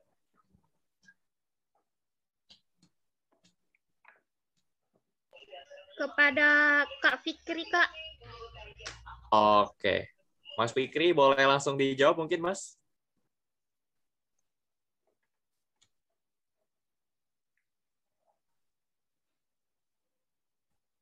Oke, nampaknya Mas Fikri mengalami gangguan sinyal kembali ya. Halo Mas Fikri? Udah ya? Oke. Sudah, sudah terdengar Mas. Oke, itu tadi pertanyaan dari Musfira ya yang sa- saya harus jawab ya tentang menarik perhatian pembeli ya. Sebenarnya ini jawaban pertanyaannya sederhana, jawabannya sebenarnya agak-agak sulit ya. Itu memang harus trial and error. Cuman pada prinsipnya kita bisa posisikan diri kita jadi pembeli. Jadi sekali-kali lepas dulu topi sebagai pedagangnya, kita bayangin kita pengen pembeli itu orang yang model apa sih? Kita bayangin jadi orang itu. Apa yang kira-kira akan menarik perhatian dia? Kira-kira jam segini dia ngapain? Kalau misalnya saya misalnya kebetulan karena siswa gitu kan, konsumen saya, ya saya harus tahu dunianya. Jadi saya aktif juga di Twitter berdiskusi sama mereka. Saya ngobrol-ngobrol sama mereka. Kalau mereka nonton drama Korea, saya juga ikutan nonton biar tahu gitu. Apa sih yang lagi menarik buat anak-anak ini? Walaupun sebenarnya saya juga nggak gitu nonton drama Korea gitu. Atau di TikTok nih, saya nggak ngerti TikTok joget-joget, tapi ya saya install dan saya lihat gitu. Jadi saya mencoba mensimulasikan diri saya dari waktu ke waktu menjadi pembeli itu sendiri. Jadi saya tahu apa yang kira-kira menarik buat mereka. Itu hal yang kalau kita lakukan, kita mendengar mereka gitu ya, mendengarkan pembeli, coba juga interview, tanya-tanya. Karena saya nggak tahu bisnisnya Kak Musfira tadi apa gitu. Jadi in general sih kita harus mencoba mendengar, mengetahui apa yang dimau oleh user. Caranya macam-macam, bisa interview, bisa kita menyimulasikan diri kita menjadi pembeli. Dari situ kita merenung, oke, okay, sepertinya menarik ini, oke, okay, berarti kita harus melakukan ini, gitu. Cuman first step-nya itu mencoba memahami user, listen to user, listen to buyer. Mudah-mudahan menjawab. Oke, apa terjawab pertanyaan dari Kak Musfira? Apakah terjawab, Kak Musfira? Maaf Kak, izin bertanya lagi. Kalau untuk proses eh apa lagi? Untuk proses melakukan promosi di sosial media itu apa ada tips-tipsnya Kak? Hmm. Oke, silakan Mas Fikri. Ya, tips-tipsnya sebenarnya banyak ya kalau tips ya. Intinya terus belajar. Cuman poinnya adalah semua hal tuh pasti ada ilmunya. Yang perlu kita lakukan adalah kita memperbaiki prosesnya. Jadi kalau bisa teman-teman setiap misalnya melakukan promosi itu dicatat hari ini saya promosi apa dengan cara apa kalau pakai gambar gambarnya apa kalau pakai tulisan tulisannya apa temanya apa jam berapa saya lakukan terus lihat hasilnya bagus atau enggak besok coba eksperimen lagi di waktu yang berbeda. Apa apa hal berbeda yang harus dilakukan kali ini? Misalnya habis baca-baca tips promosi di internet gitu ya eh, di sosmed teman-teman googling cari satu hal yang bisa dilakukan apa nih? Intinya harus kayak gitu kita harus bereksperimen terus kuncinya. Bereksperimen hari ini kita catat seperti ini besoknya harus ada pendekatan baru. Kita coba lagi kalau pendekatan barunya kelihatannya prospek kita lanjut lagi. Kalau kurang prospek kita ubah lagi. Intinya harus seperti itu ingat selalu yang katanya sih kata Einstein gitu ya kalau kita mengharapkan hasil yang berbeda tapi pendekatannya sama caranya sama itu namanya kita insane gitu, gila gitu. Karena nggak mungkin kalau caranya sama-sama aja, tapi hasilnya beda. Dan itu, to be honest, nggak ada tips yang kalau saya kasih tahu gini terus pasti nggak nggak ada. Itu tuh harus eksperimen, trial and error. Oke, terima kasih Mas Fikri. Oke, apa terjawab untuk kamu Svira? Ya, ya Kak, makasih Kak. Oke, terima kasih kamu Swirat sudah bertanya dan selanjutnya ada pertanyaan dari Raihana melalui kolom chat. Eh, bagaimana tips untuk mendapatkan mentor, terutama di era serba online ini, ditujukan kepada Mas Fikri nih. Boleh Mas Fikri lagi nih.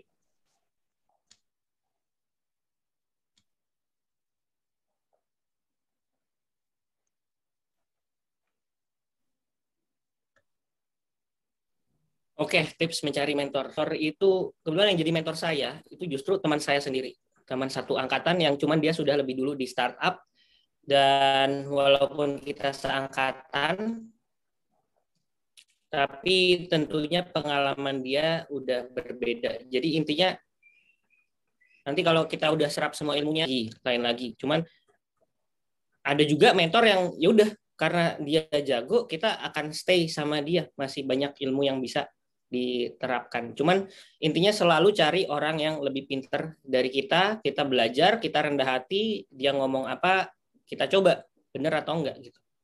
Kalau misalnya omongan dia bener, wah cocok nih jadi mentor. Ya kalau di filosofi Jawa itu apa? Cari air yang bening kan, cari air yang bening. Maksudnya kalau emang mentornya bisa ngajarin dan ternyata cocok, wah kayaknya bisa nih kita berguru sama dia nih. Ibaratnya silat nih, wah jurus-jurus dia nih bisa nih buat lawan macan. Lanjut deh nanti kita minta diajarin buat lawan gajah misalnya. Mungkin nanti lawan gajah belum tentu belum tentu bisa. Mungkin mentornya bukan mentor yang pas untuk lawan gajah, mentor yang tahu cara ngalahin gajah.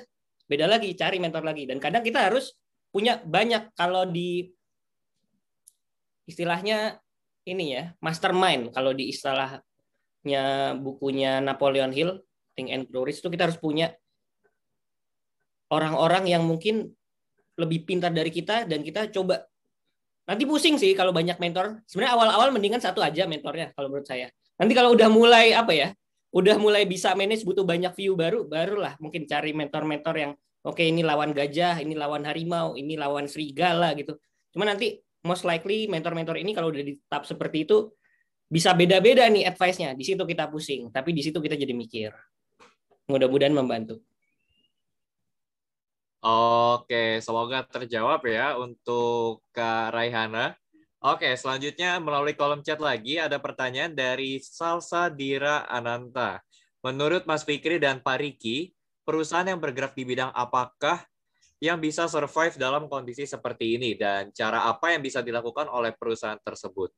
Mohon maaf lewat kolom chat karena ada terkendala sinyal. Mungkin dari Pak Riki dulu boleh nih Pak.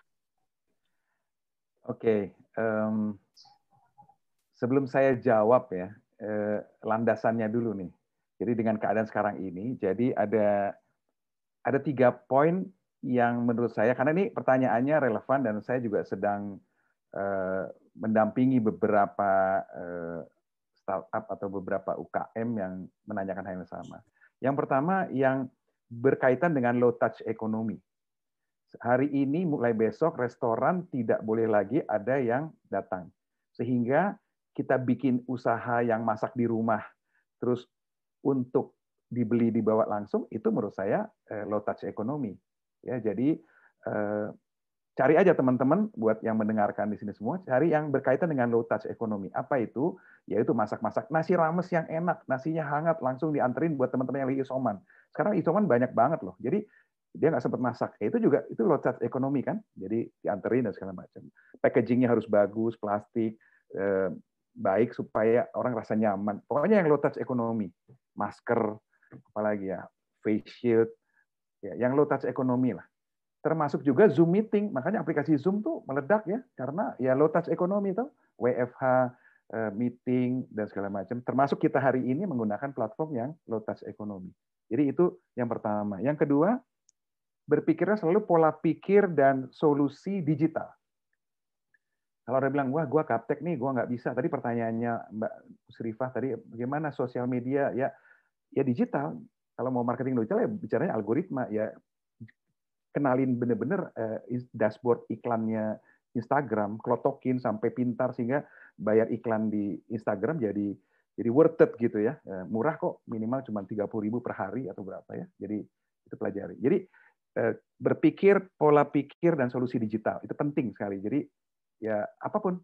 Tadi ada yang nanya, bisa nggak saya dapat uang? Ada loh sekarang aplikasi yang diam-diam aja dapat uang dalam dolar. Ada ya, berapa sen? Dengerin radio dapat dapat uang, baca berita dapat uang. Itu juga ide-ide baru dari dari dunia ini. Mungkin di Indonesia mungkin ada yang apa flyering online gitu ya. Mungkin ini saya kasih ide buat teman-teman ya. Secara digital masuk itu nanti dapat komisi-komisi kayak zaman dulu kita bayar apa flyering ada acara pensi gitu dikasih dikasih komisi kalau apa ya pikirkan secara digital. Tapi low touch ekonominya masuk. Kemudian eh, yang terakhir itu unik dan terbedakan. Itu aja. Cari yang sekarang ini yang unik yang terbedakan. Nasi rames. Tapi nasi ramesnya benar-benar beda. Nasinya paling mahal dagingnya paling bagus sehingga terbedakan. Terima kasih. Oke, semoga terjawab ya. Oke, nah dari Mas Fikri, Mas Fikri nih Mas, pertanyaannya sama. Tadi ditujukan kepada kedua pembicara soalnya. Perusahaan yang bergerak di bidang apakah yang bisa survive dalam kondisi seperti ini dan cara apa yang bisa dilakukan perusahaan tersebut? Silakan Mas. Ya, wah sebenarnya ini buat saya karena saya ini ya lebih fokus di education gitu, jadi mungkin tidak bisa banyak memberikan view ya mana-mana aja sektor mana-mana aja gitu. Tapi dari yang saya amati sih misalnya kayak ibu saya selama pandemi ini kadang juga jualan itu ya benar yang dibilang pari kita dia kadang jualan ikan, jualan bahkan jualan bahan mentahnya aja itu terjadi kenaikan gitu yang sampai ibu saya juga wah ternyata rame jualan gini. Kadang hal-hal yang mungkin simple tapi itu dibutuhkan ya karena kondisi pandemi itu gitu. Bahkan mungkin jamu-jamuan gitu ya. ya. ya betul. Itu bisa laris juga kan karena orang merasa harus meningkatkan imunitasnya gitu ya. Kalau orang-orang tua kayak orang tua saya nih selalu nyuruh saya misalnya cobalah ini pakai apa minyak kayu putih untuk menangkal corona misalnya. Jadi hal-hal yang seperti itu itu dibutuhkan juga. Jadi kadang ide-ide ini kita nggak harus kayak nyari wah yang jauh-jauh gitu, tapi amati aja sehari-hari kita nih kita tuh butuh apa sih? Kita kesulitan apa sih yang kita sulit dapetin sekarang selama pandemi?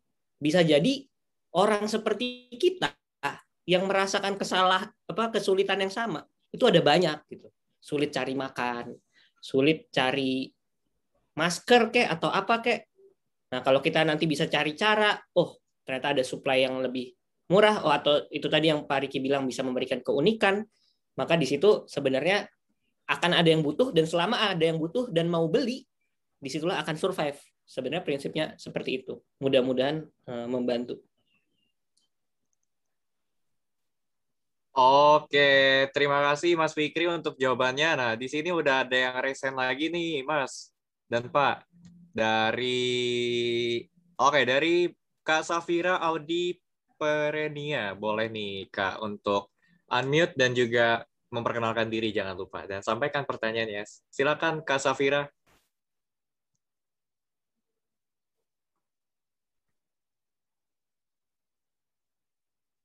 Halo Kak Safira Audi. Oke, silakan Kak.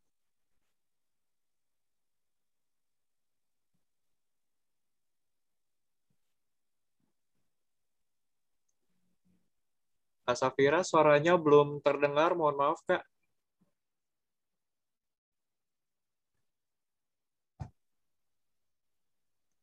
Oke, nampaknya Kak Safira mengalami kendala koneksi. Oke, kalau gitu boleh kita lanjut dulu ya ke Kak Denis Haga. Di sini sudah resen juga.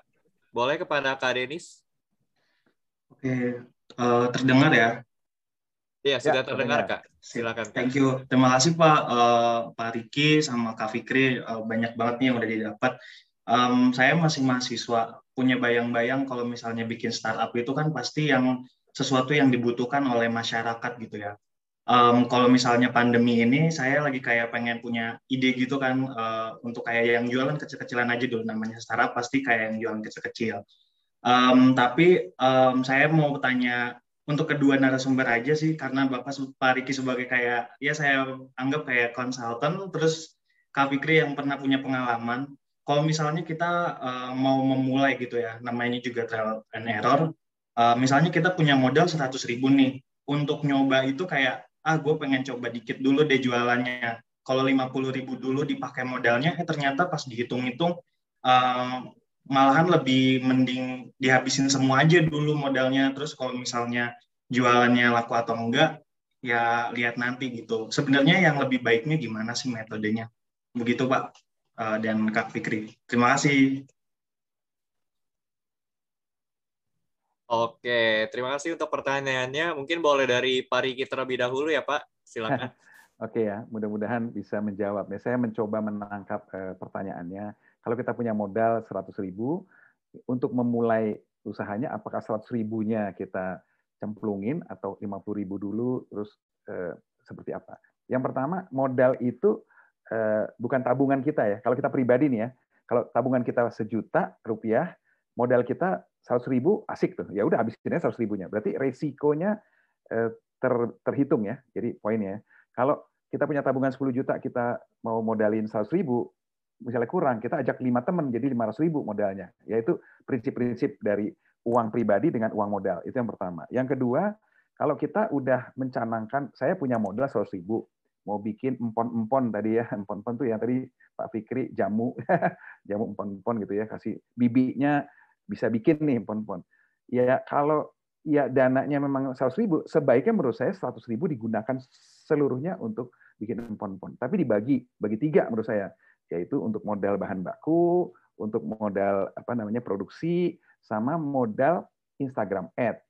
Tadi saya udah bilang sehari 30 ribu bisa tuh. Ya, jadi diatur untuk dua hari kayak atau berapa hari ya. Kira-kira seperti itu. Jadi nggak bisa cuma 100 ribu terus bikin, beli botol terus produksi. Nah nanti promosinya pincang, ya kan? Atau kita udah siapin promosi tapi produksinya nggak siap. Jadi ya proporsional aja lah. Tapi kalau saya ditanyain 100 ribu, ya udah 100 ribu harus dilakukan dengan waktu tertentu. Makanya financial projection itu penting ya. Jadi mau modal ini mau diselesaikan dalam berapa lama. Harapannya begitu dituang 100 ribu, ada balikan, ada pembeli ya. Kita bikin 100 botol, ada yang beli 20 botol, ada yang beli, nah itu modelin lagi segala macam. Jangan langsung dibeliin eh, sepatu, jangan langsung dibeliin jam, duitnya ya diputerin aja dulu. ya. Oke, terima kasih Pak Riki. Nah, Mas Fikri boleh nih Mas, pertanyaannya sama. Ya, saya lagi mikir-mikir ya, maksudnya belum tentu benar juga, cuman ini ide yang kepikiran aja.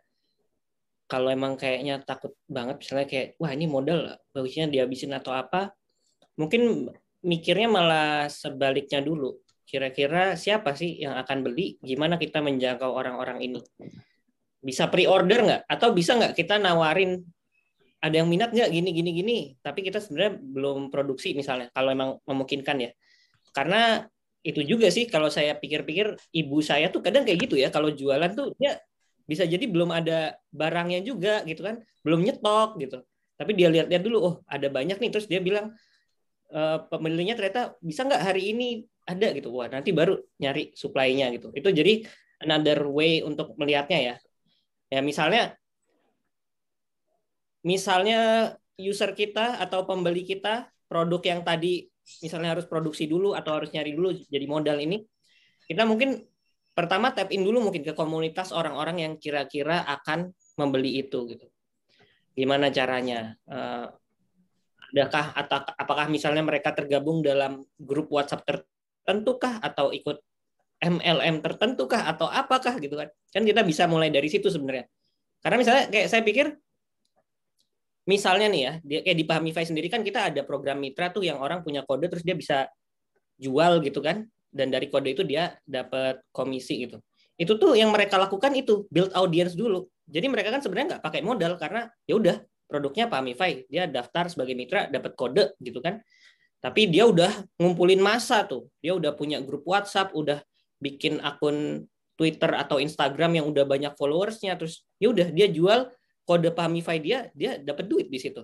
Uh, lumayan gitu. Dan itu bisa dilakukan. Saya berpikir ini salah satu contoh aja di education di kebetulan di bisnis saya sendiri gitu. Mungkin di area-area lain untuk user-user lain ada juga hal-hal sejenis yang bisa dilakukan yang kita punya pembelinya dulu udah ada walaupun belum punya produknya bahkan.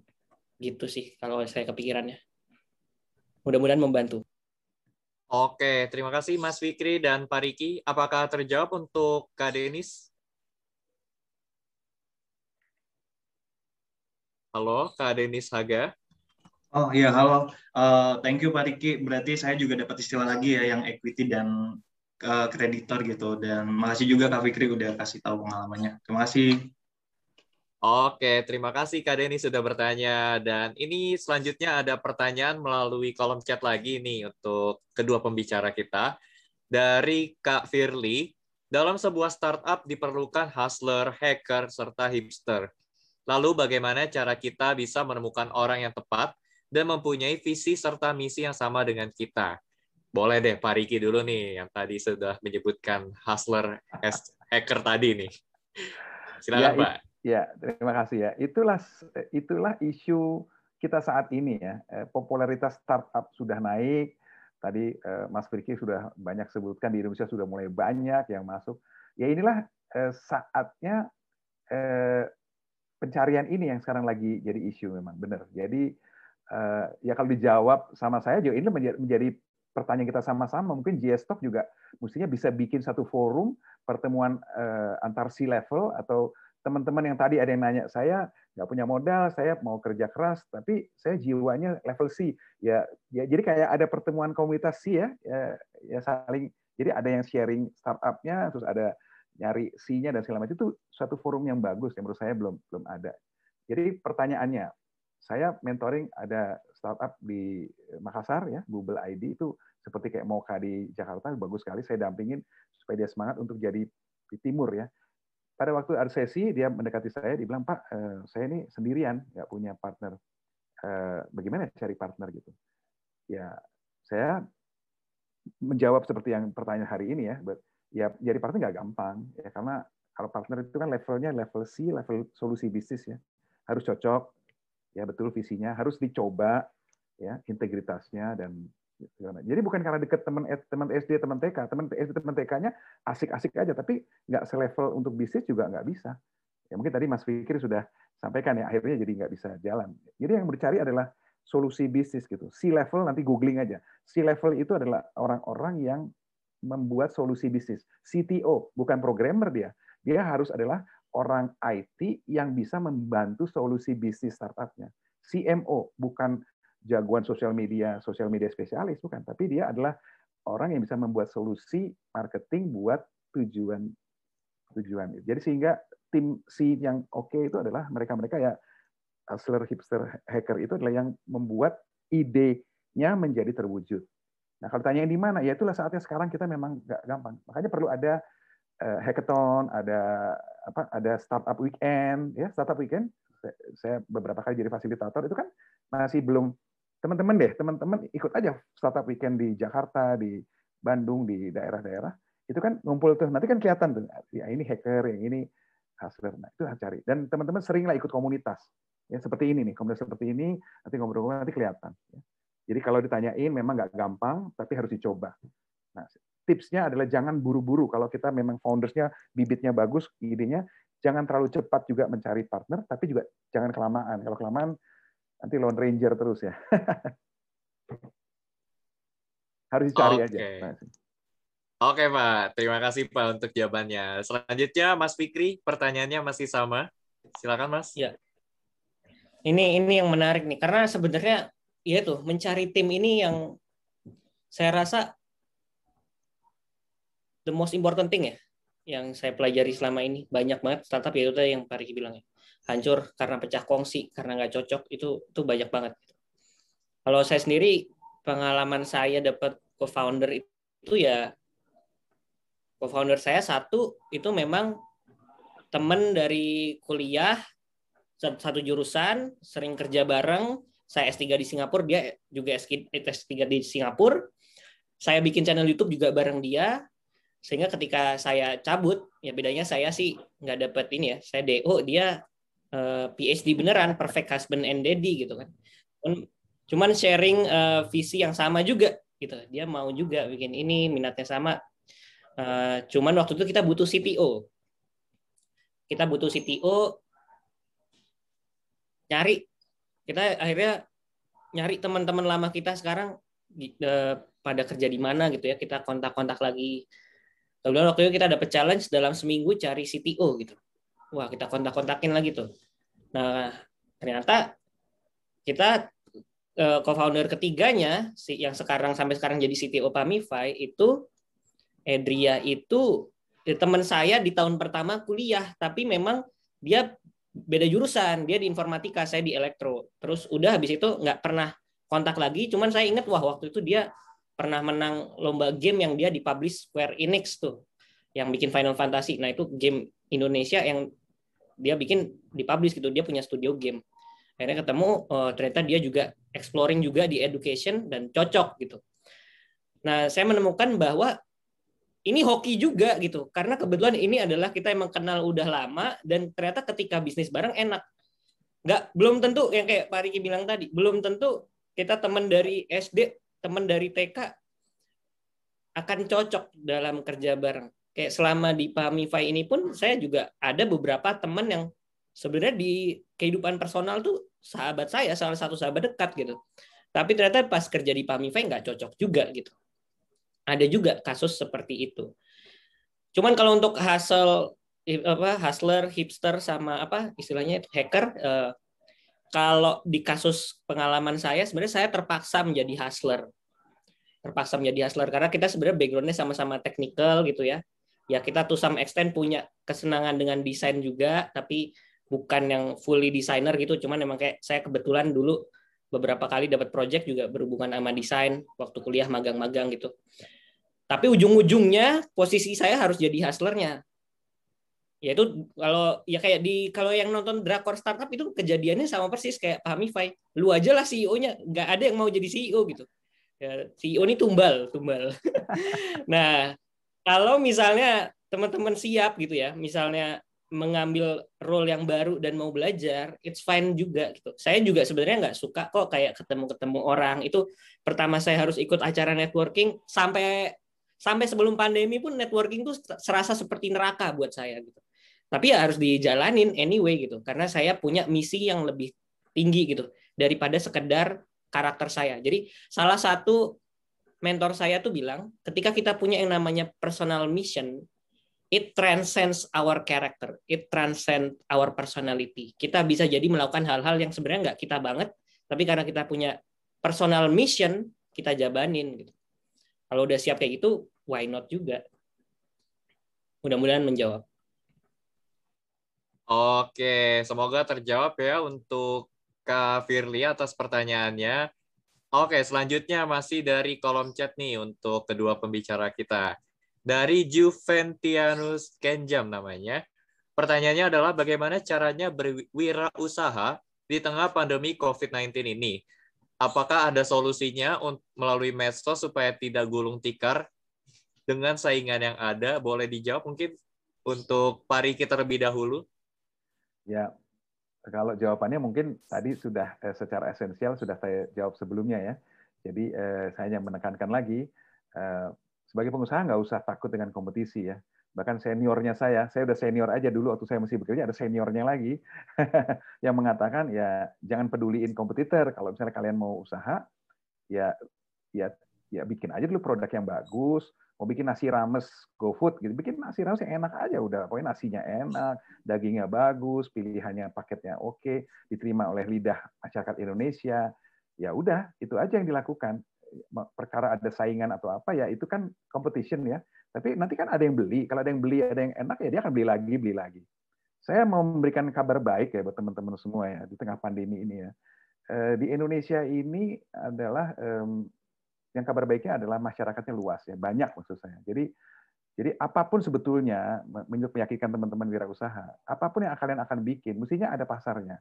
Asal dibikinnya yang benar loh ya, yang tadi unik terbedakan, ada ada value-nya, ada solusinya. Mau bikin masakan yang enak.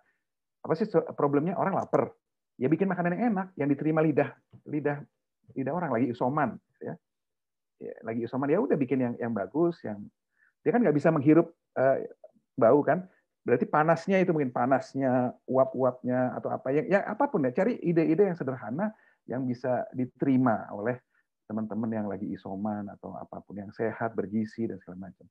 Menurut saya itu sih. Jadi ya harus dipikirkan ide-ide ya kreativitas anak-anak muda ini.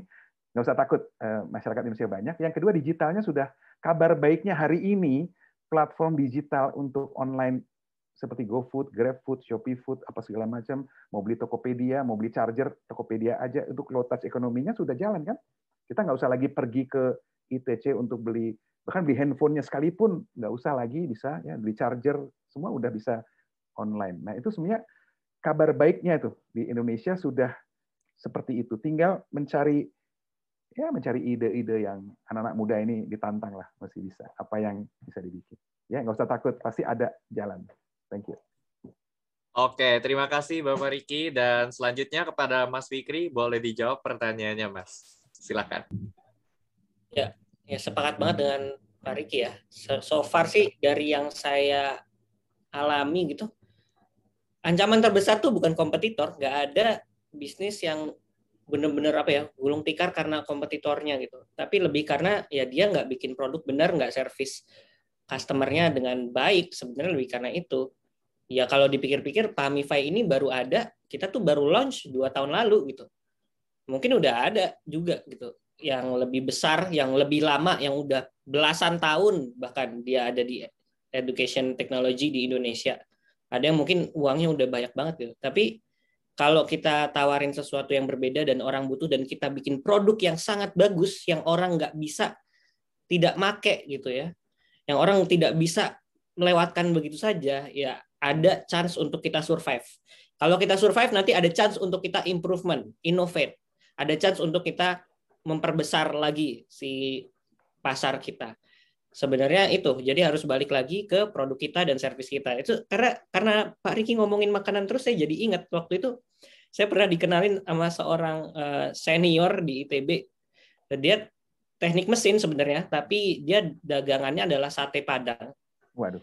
Dan waktu itu dia bahkan iya sate Padang dan itu sempat yang dia sempat juga ya karena mungkin mismanagement atau apa orang kepercayaannya malah mengkhianati atau apa dia sempat tiba-tiba jadi gerobak aja padahal tadinya udah udah gede punya cabang. Tapi karena orang nyari-nyari, wah itu di mana tuh si itu sate Padangnya? Uh, ada temennya yang mau support dia modalin bikin lagi uh, baru gitu kan uh, nggak gerobakan jadi benar-benar kayak resto gitu dan kalau saya tanya ke beliau gitu, beliau bilang dia nggak ini bahkan ini ekstrim ya tapi dia bahkan nggak bikin marketing sama sekali gitu. Dia nggak promosi nggak apa tapi yang dia lakukan benar-benar jaga dagingnya jaga bumbunya bikin sate padang terenak. Dan itu sate padang mahal banget itu tapi emang enak banget gitu. Di Bogor itu ada. Jadi itu itu juga apa ya? Ya pesannya adalah bikin produk yang bagus, kalaupun nanti emang bagus banget atau cara kita nge-serve pelanggan gitu ya. Kan kayak kalau kita cuma jadi reseller reseller reseller doang, poinnya yang dilihat dari orang adalah cara kita build relation dengan mereka, cara kita menyapa, cara kita menawarkan. Kalau itu yang beda, mau dagangannya sama, itu tetap ke kita gitu. Mau di grup yang sama, orang dagang sama, harganya sama, larinya ke kita itu mungkin banget. Ya kalau dipikir-pikir toko kelontong kan yang di pinggir jalan juga warung kaki lima tuh ada sederetan jualannya sama juga. Tapi kan mungkin kita punya preferensi apa tuh yang membuat. Jadi itu harus mencari uniqueness dari kita baik itu dari produk maupun service dan yang ketiga tapi sebenarnya yang pertama adalah mindsetnya jangan berpikir bahwa kompetitor akan mengancam kita tapi yang mengancam kita adalah ketika kita tidak memenuhi kebutuhan dari customer gitu. Oke. Okay. Nyambung, nyambung nih Pak Mas Fikri sama kita nih. Hebat Mas. Oke, okay, mantap Pak Riki dan Mas Fikri. Saya juga belajar nih. Betul sekali, Pak. Betul. Oke, nah selanjutnya ada pertanyaan lagi nih, Pak, dari dari oh dari viewers kita nih yang dari YouTube karena kita juga lagi live juga di YouTube. Ada yang bertanya bernama Shiva, menurut Bapak dan Mas, apa saja yang dapat menjadi cakupan dari memulai bisnis secara online? Sekian Mas, terima kasih. Mungkin boleh dari Mas Fikri dulu deh untuk pertanyaan ini. Apa saja cakupan untuk memulai bisnis secara online? pertanyaannya. Iya, iya begitu Mas Fikri. Pertanyaan. nih, ya kalau memulai ya pertama-tama mungkin paling gampang observe dulu apa yang bisa kita lakukan gitu ya. Yang kita yang kita di Pariki bilang minatnya apa, ada peluang apa gitu. Sep, apa yang terus kita Jadi apa yang bisa kita lakukan, apa yang prospek, dari situ kita cari-cari tulis tuh semua, cari mana yang ada irisannya yang benar-benar kita bisa lakukan, kita prospek dan kelihatannya kelihatannya kita akan sukses gitu, gede chance kita di situ. Jadi kita cari irisannya dari situ, ya udah sih dimulai aja, kita petain gimana langkah user atau apa customer gitu ya membeli si produk ini untuk produk ini bisa sampai ke tangan user tuh apa-apa aja sih proses yang harus dilalui itu kita petakan. Terus di mana kita kira kita berkontribusi? Apakah kita emang dari membuat produknya sampai menjual atau kita cuman jualan doang atau kita malah cuman bikin produk doang terus kita lempar-lempar ke distributor, ke reseller, itu yang harus kita pikirkan gitu. Jadi dari minat kita, dari apa yang bisa kita lakukan, apa yang prospek, kita petakan itu tadi, pilih kita mau fokus di yang mana. Mudah-mudahan itu ya menjawab ya. Oke, terima kasih Mas Fikri. Nah, selanjutnya Pak Riki, pertanyaannya masih sama Pak. Apa saja yang dapat menjadi cakupan dari memulai bisnis secara online? Silakan Oke, uh, buat teman-teman semua, saya eh, nggak uh, tahu apakah bisnisnya nanti B2C atau B2B ya. Tapi menurut saya nih, menurut urutan aja nih, pengalaman saya dampingin dan saya termasuk uh, yang masih aktif di digital marketing entusias nih. Jadi sekalian nih, saya selalu tergelitik mengenai online tiap hari itu ada perubahan-perubahan. Yang pertama menurut saya website. Karena website itu adalah menunjukkan company profile kita, mau restoran, mau kedai kopi, mau laundry, harus ada websitenya. Yang kedua, masuk ke GMB-nya, ke Google My Business-nya. Itu murah, nggak bayar malah. ya Eh, supaya masuk ke dalam map-nya sebagai tulisannya segala macam itu masuk GMB-nya sehingga kalau masuk di GMB kan di search ya misalnya saya mau laundry gitu ya laundry keluar nih nearby-nya nah ternyata kita nggak tahu bahwa tetangga kita tuh karena di sekitar kita laundry-nya ternyata laundry mawar itu ternyata tetangga kita. Beda lima rumah gitu. Nah kita tahunya malah dari dari online. Jadi pertama website yang kedua GMB GMB itu untuk searching ya yang yang natural lah gitu. Kemudian eh, sosmed channelnya. Mau pakai apa? IG atau LinkedIn atau apa pun. Facebook gitu. Tapi kalau LinkedIn untuk lebih ke B2B ke profesi, untuk pendidikan itu perlu LinkedIn. Kalau IG untuk yang fancy-fancy, untuk uh, produk, untuk makanan boleh IG. Nah, kalau ditanyain yang menuju ke iklannya, yang pertama ya konten tentunya. Kita mau mau mau, mau ngomong apa? Gambarnya harus jelas. Kalau bikin foto makanan ya foto makanan yang keren, yang yang appealing, bukan mahalnya loh. Sekarang anak-anak muda bisa dengan dengan smartphone biasa tapi bisa ada trik-trik yang bagus supaya jelas dan appealing gitu, appetizing. kemudian teksnya yang bagus dan segala macam. Nah, kemudian channelnya dicari mau apa? Masuk IG ad, Facebook ad, atau TikTok. Nah, TikTok ad juga boleh loh. Sekarang TikTok, TikTok tidak hanya untuk joget-joget, tapi TikTok banyak sekali untuk uh, promosi yang bagus-bagus. Promosi restoran tuh kedai banyak banget pakai TikTok ya. Eh, kita lagi ada di sini. Satu lagi dari Jogja, bla bla bla. Itu TikTok semua tuh. itu promosi gila-gilaan itu. Ya, boleh ditiru ya dan berani bayar, berani bayar iklan ad yang berbayar, apakah IG ad, apakah Facebook ad. Itu aja sih dari saya. Terima kasih. Oke, terima kasih Pak Riki untuk jawabannya. Semoga terjawab untuk Kak Shiva ya. Oke, masih banyak nih Pak sebenarnya pertanyaan kita. Aku bacain yang dari Gak udah numpuk nih Pak. Nah, yang di Zoom dulu deh ya. Dari Kadimas Patmadinata. Izin bertanya, apakah sebuah bisnis startup khususnya ide merupakan goals atau pemicu utama berhasilnya suatu bisnis. Selain minat dari Mas Fikri dan juga Pak Riki sampaikan, apakah yang mungkin disebut kurang mengerti terkait teknologi itu juga berpengaruh? Kebetulan saya juga dari jurusan STIE Ekuitas, akuntansi STIE Ekuitas. Wah, sama-sama accounting. Oke, dari Pak Riki dulu boleh nih Pak, sama-sama accounting nih Pak.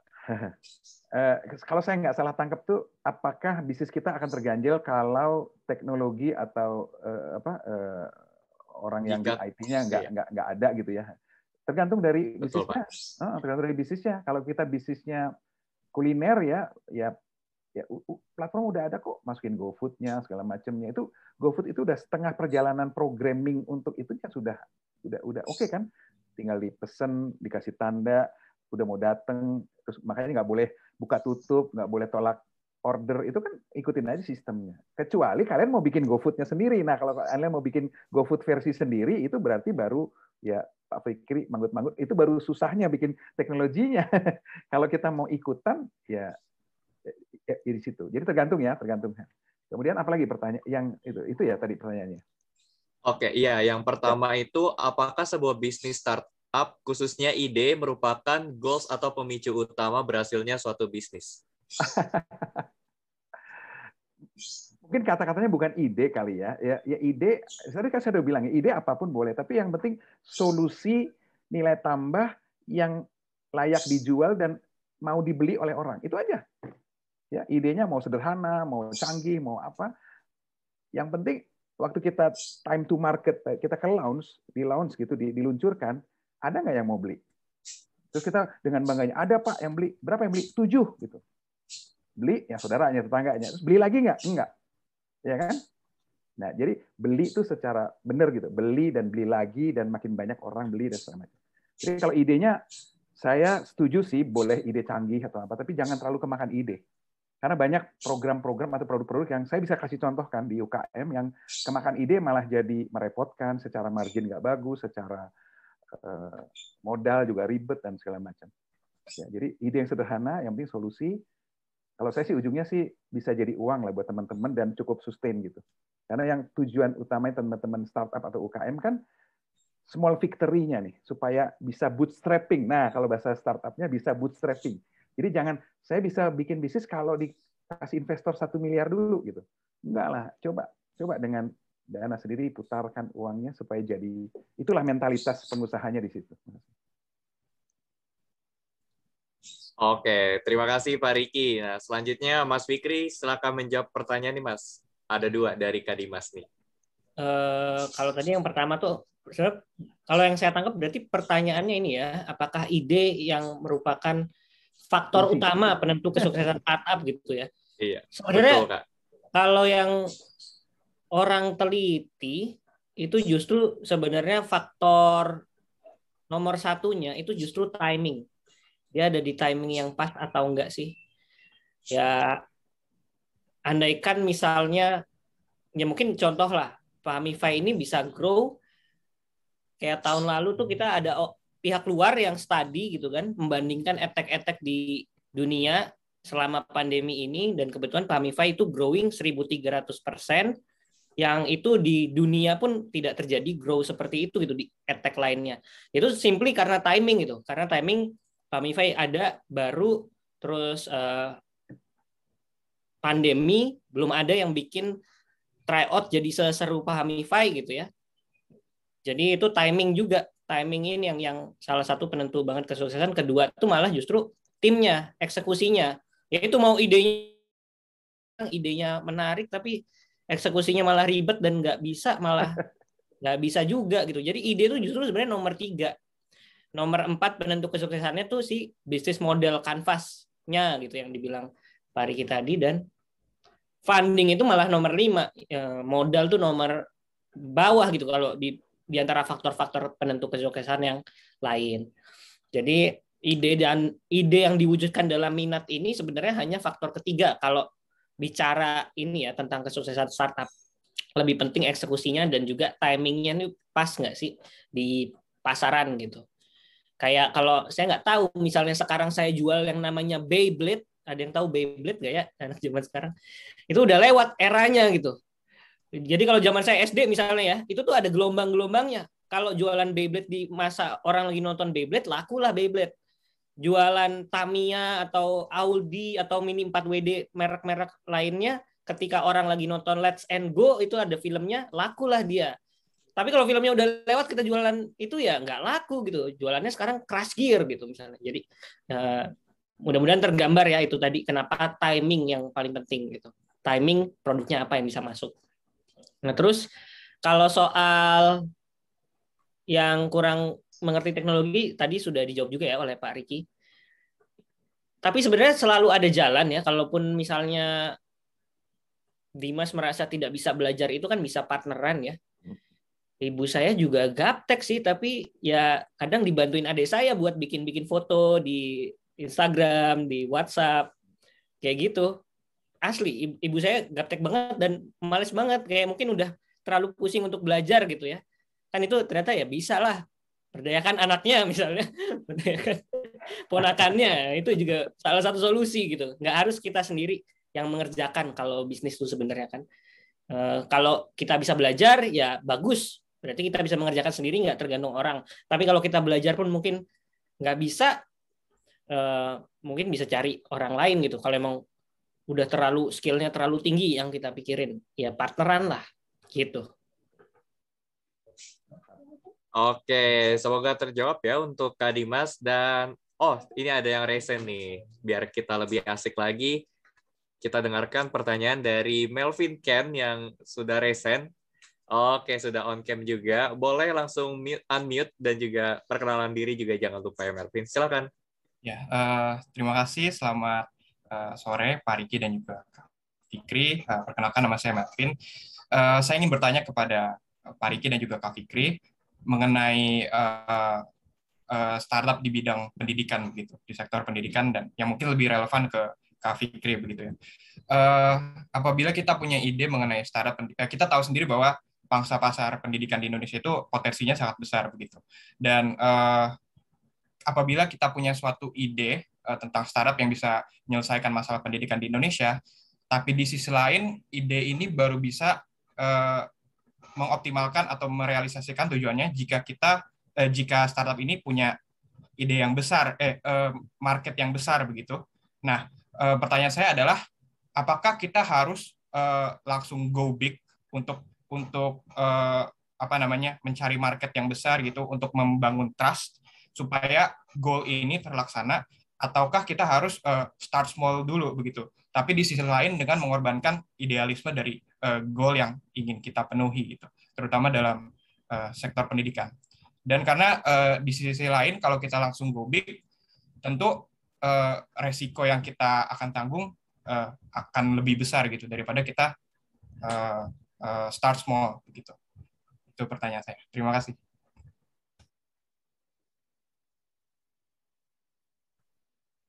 Oke, boleh dijawab dulu mungkin dari Pariki dulu boleh dari tanggapan Pariki.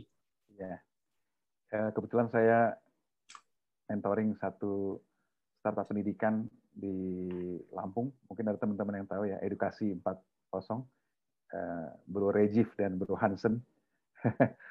eh, kalau dari pandangan saya ya, misalnya startup pendidikan, kalau saya nih, saya membuat, mungkin saya juga salah, tapi belum kurang lengkap, tapi kira-kira lah, eh, pendidikan itu ada tiga ya, yang formal, Formal itu maksudnya ya pendidikan-pendidikan formal seperti kayak ruang guru kan eh, SD, SMP, SMA itu yang formal.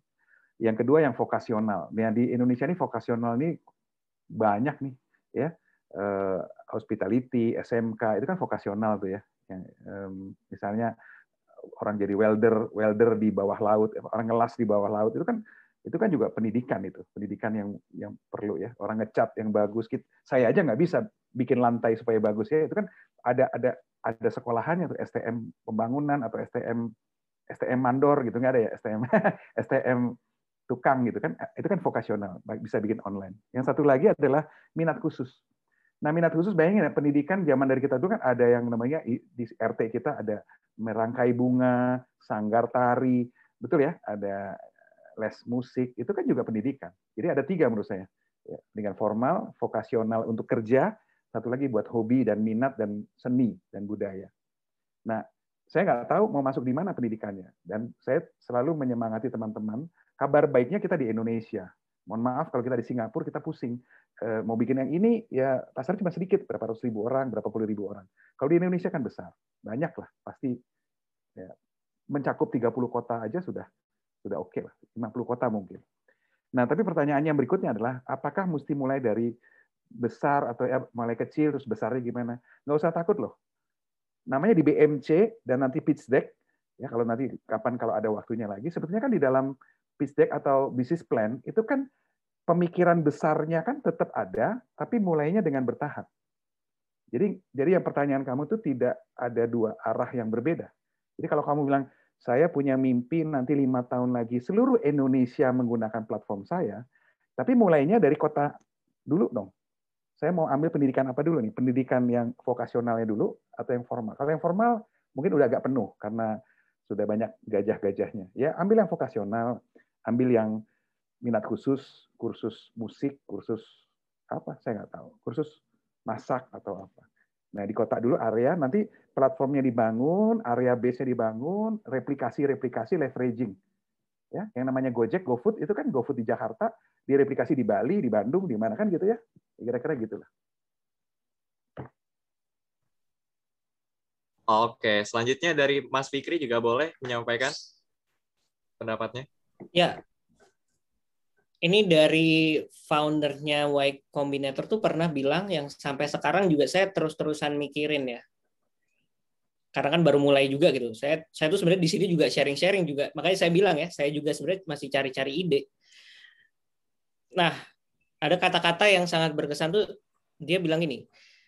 Big things start small, but they have to start in the right subset of what they'll become. Jadi kalau kita mau jadi besar, semua yang besar itu ya mulainya dari kecil dulu, tapi dia harus mulai di subset di satu himpunan gitu ya himpunan bagian atau dari suatu area, satu pecahan, satu fragmen, satu segmen yang tepat tentang mereka akan gedenya jadi apa. Ini emang agak abstrak, mungkin ya, ya abstrak memang. Cuman harus mikirin, kamu tuh mau jadi besar nanti si bisnis ini itu sebagai apa? Besar dalam hal apa? Misalnya kayak Pak Hamifah ini ya. Pak Hamifah itu memulai itu dari try out dulu. Karena misi kita adalah pengen membantu orang masuk PTN. Kita mulainya dari yang kecil dulu. Zaman mungkin sebelum ada Pak Miven orang nggak segitunya lah pakai-pakai tryout, nggak segitunya anak-anak berlatih. Tapi kita benar-benar bikin tryout yang bagus gitu kan, dibanding mereka harus latihan manual, latihan sendiri, nggak bisa bandingin sama orang banyak. Dan dari situ nanti berkembang sendiri. Kayak Pak Mifai di tahun ini baru launch live class. Yang tadinya kita bahkan nggak ada kepikiran launch live class itu. Tapi karena kita udah unggul di tryout terus ternyata ngelihat kebutuhan oh timingnya pas kita bikin produk baru lagi masih di subset yang sama mengantarkan orang masuk ke eh, PTN nah sebenarnya kamu tuh pengen besarnya di mana? Karena itu selalu pertanyaan dan nanti seiring berjalannya startup itu berubah-berubah lagi juga. Kita tuh mau besar sebagai apa sih? Kayak misalnya di Pak Mifa ini, apakah pengen besar untuk benar-benar udah eh, ngelolosin orang masuk PTN aja misalnya, atau mau besarnya lebih ke AI untuk platform tesnya yang kita kembangin? Karena kita tryoutnya pakai AI sistem untuk rekomendasi apa ininya yang kita fokusin. Nah itu tuh beda-beda semua eh, langkah-langkahnya. Visi kita mau ke mana itulah itu yang nanti sebenarnya kenapa harus ada yang namanya CEO karena dia yang akan ngedefine visionnya ini ketika orang lain juga nggak kebayang. Mark Zuckerberg itu kayak Facebook. Sebenarnya dibilang hoki nggak hoki, dibilang apa ya? Yang membuat Facebook tuh dulu sebenarnya nomor bawah, Kak. Ini nggak tahu pada pernah pakai Friendster nggak? Dan MySpace. Atau mungkin ini beda generasi gitu. nggak, udah nggak ada yang tahu MySpace sama Facebook ya Friendster gitu. Dulu tuh yang gede MySpace. Nah, saya pernah dengar cerita dari salah satu orang yang dulu menemukan Facebook lah, eh, investor. Dia waktu itu kerja di VC yang pertama kali menginvest Facebook gitu. Dia dia yang nemuin lah uh, jadi uh, sourcing deal sourcingnya gitu. Dia itu bilang waktu itu juga orang Facebook tuh sempat nggak ngerti apa-apa. Kayak dia udah kayak mau mikir wah gila kompetitor yang lebih besar udah makin ini kita kayak kita harus ngapain nggak tahu juga dia. Tapi yang menyelamatkan Facebook itu karena dulu dia benar-benar teliti anggotanya tuh harus asli orang. Dia awalnya cuma mahasiswa doang awalnya cuma mahasiswa doang yang identitasnya harus benar. Sedangkan di MySpace waktu itu orang bisa asal anonim. Kayak Twitter sekarang kan banyak juga kan yang masih pakai apa akun-akun anonim, second account, third account. Nah, dulu tuh Facebook tuh nggak ada yang namanya second account, third account karena harus di accept sama Mark Zuckerberg-nya langsung gitu.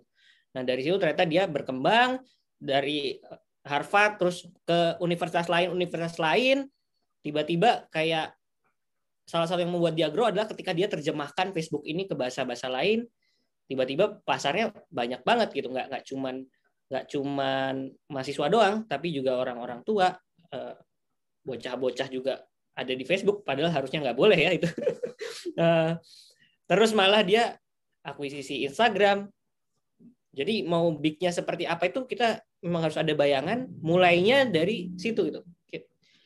Jadi bisa juga kalau lebih pengen lebih kebayang sih itu ya pelajarin company-company yang misalnya sekarang jadi gede itu detail-detailnya gimana sih? Awalnya dia mulai banget tuh gimana? Jangan mikir Facebook sebagai dia udah jadi kayak gini gede gitu. Twitter udah gede. Enggak. Kita lihat awalnya evolusi idenya nanti dari situ kita jadi lebih kebayang. Kita tuh mulai smallnya itu di bagian yang mananya sih? Small sebagai apa sih pas awal mulai? Gitu sih dari saya. Mudah-mudahan membantu. Baik, terima kasih Mas Fikri untuk jawabannya. Semoga terjawab untuk Melvin Ken ya. Oke. Terima kasih Pak Riki dan juga Kak Fikri. Baik, terima kasih Melvin sudah bertanya dan terima kasih Pak Riki dan Mas Fikri sudah menjawab pertanyaan-pertanyaan kita. Tetapi mohon maaf untuk teman-teman peserta semua, karena adanya keterbatasan waktu, sesi interaktif harus aku tutup sekarang. Saya mengucapkan banyak terima kasih kepada Pak Riki dan Mas Fikri sudah mengikuti dan berbagi ilmu serta pengalaman yang luar biasa di G-Talk 5 kali ini. Terima kasih Pak. Dan sebagai penutup, kami ingin mempersilahkan Bapak Riki terlebih dahulu untuk menyampaikan sepatah dua patah katanya untuk para hadirin. Silakan Pak. sepatah dua patah kata ya, wah kayak resmi banget ya. Saya hanya mau menyampaikan buat, saya selalu senang nih kalau bicara atau bertemu dengan teman-teman Buddha ya. Eh, karena saya ingin dikenal sebagai yang title-nya itu strategic advisor itu ya. Adalah yang penting solusi usaha apakah UKM, IKM, UMKM atau startup.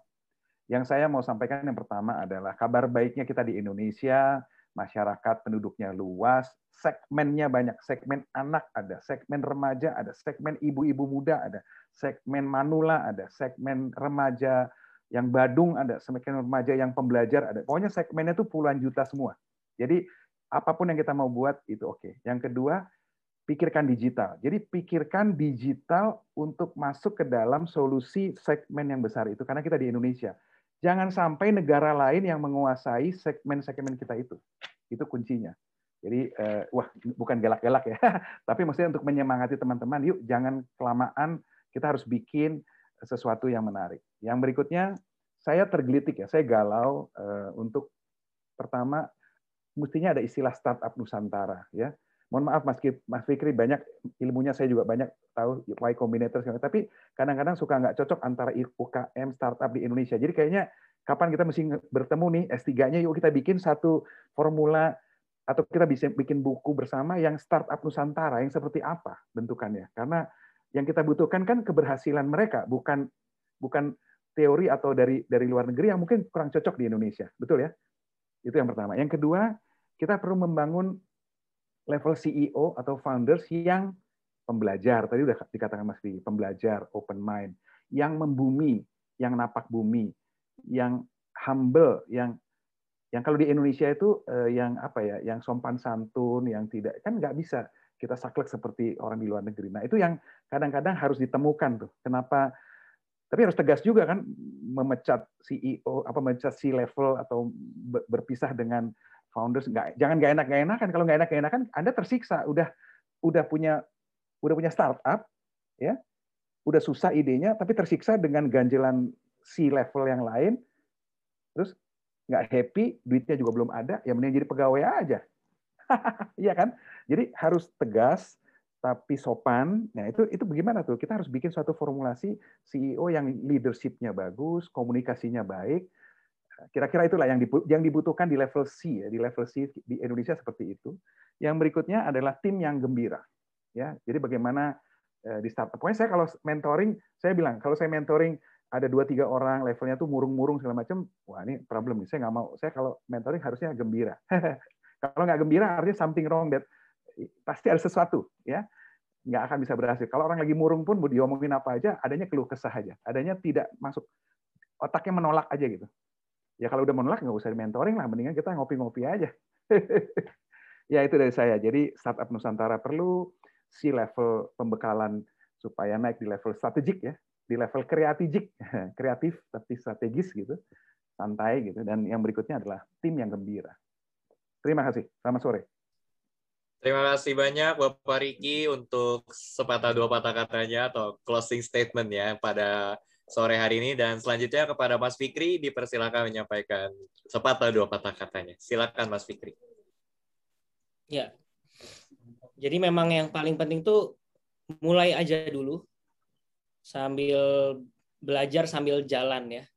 Kalau teman-teman nunggu-nunggu tuh nanti lama-lama nggak banyak orang yang nunggu nunggu nunggu ya sampai kapan pun nunggu gitu sampai kapan pun nunggu selalu aja ada kalau yang namanya nunggu nunggu inilah nunggu ngumpulin modal lah nunggu inilah kalau bisa tuh dimulai dulu entah itu ya kalau kalau saya kebetulan by accident ya mulainya dulu dari channel YouTube gitu kan weekend project awalnya buat fun dan ternyata bisa berkembang nah, sampai sekarang gitu kan tapi benar banget yang dibilang Pak Riki tadi memang kalau bisa memang kita masih punya kendali lah di di negeri sendiri gitu. Karena karena Indonesia ini market besar itu yang lain-lain tuh mau masuk semua gitu. Itu sebenarnya hati-hati sebenarnya invasi-invasi ini jalan terus bahkan sadar maupun tidak kita sadari.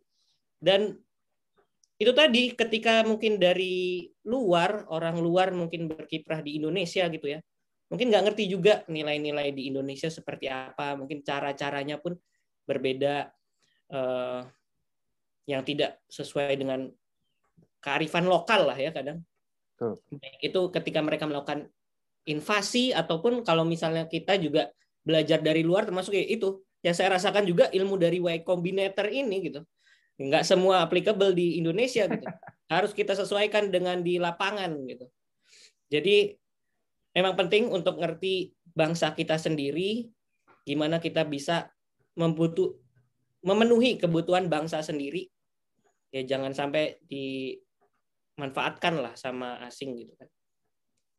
Sama ya belajar. Makanya kalau di channel YouTube saya Hujan Tanda Tanya, kita ada course khusus Learning How to Learn, udah ada bukunya juga. Wih, promosi dikit itu ada salah satu quote yang saya suka banget. Fail fast, learn fast, improve fast. Itu saya lupa juga ambil quote itu dari mana ya. Intinya di abad 21 ini orang yang buta huruf di abad 21 ini bukan orang yang nggak bisa baca gitu, tapi yang nggak bisa belajar dari kegagalannya. Makanya mulai aja dulu, fail fast, learn fast, improve fast.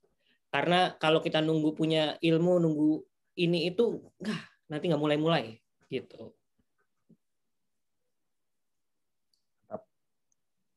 nyambung. Keren. Oke, terima kasih banyak Pak Pak Riki dan juga Mas Fikri untuk ilmunya yang wah sangat luar biasa berkesan sekali dan saya saya jamin tidak akan dilupakan oleh sobat G semua yang telah hadir pada hari ini dan juga yang nonton via YouTube juga. Oke, sukses terus untuk bapak-bapak, mas-mas dan keluarganya juga usahanya dan tetap jaga kesehatan ya Pak. Itu harus menjadi nomor satu Pak. Jaga kesehatan. Oke, tetapi untuk bapak-bapak dan mas, uh, jangan meninggalkan Zoom meeting ini terlebih dahulu, karena kita akan berlanjut ke sesi selanjutnya. Tapi sesi selanjutnya bukan saya yang akan memandu, sesi selanjutnya akan dipandu oleh rekan saya, MC favorit kita, Galang. Silakan Galang. Wah, baik, terima kasih Kak Martin. Tak terasa untuk sesi satu di stop kelima kali ini sudah kita lalui bersama. Namun sebelum sesi satu ini benar-benar berakhir, Alangkah baiknya jika kita mengabadikan momen ini dengan berfoto bersama. Maka dari itu kepada perwakilan Divisi Publikasi, Desain dan Dokumentasi, saya persilakan untuk memandu sesi foto bersama. Baik, terima kasih Mas Galang. Jadi jumlah slide di komputer saya ada 9. Untuk teman-teman, harap on cam ya. Saya tunggu dua menit dari sekarang.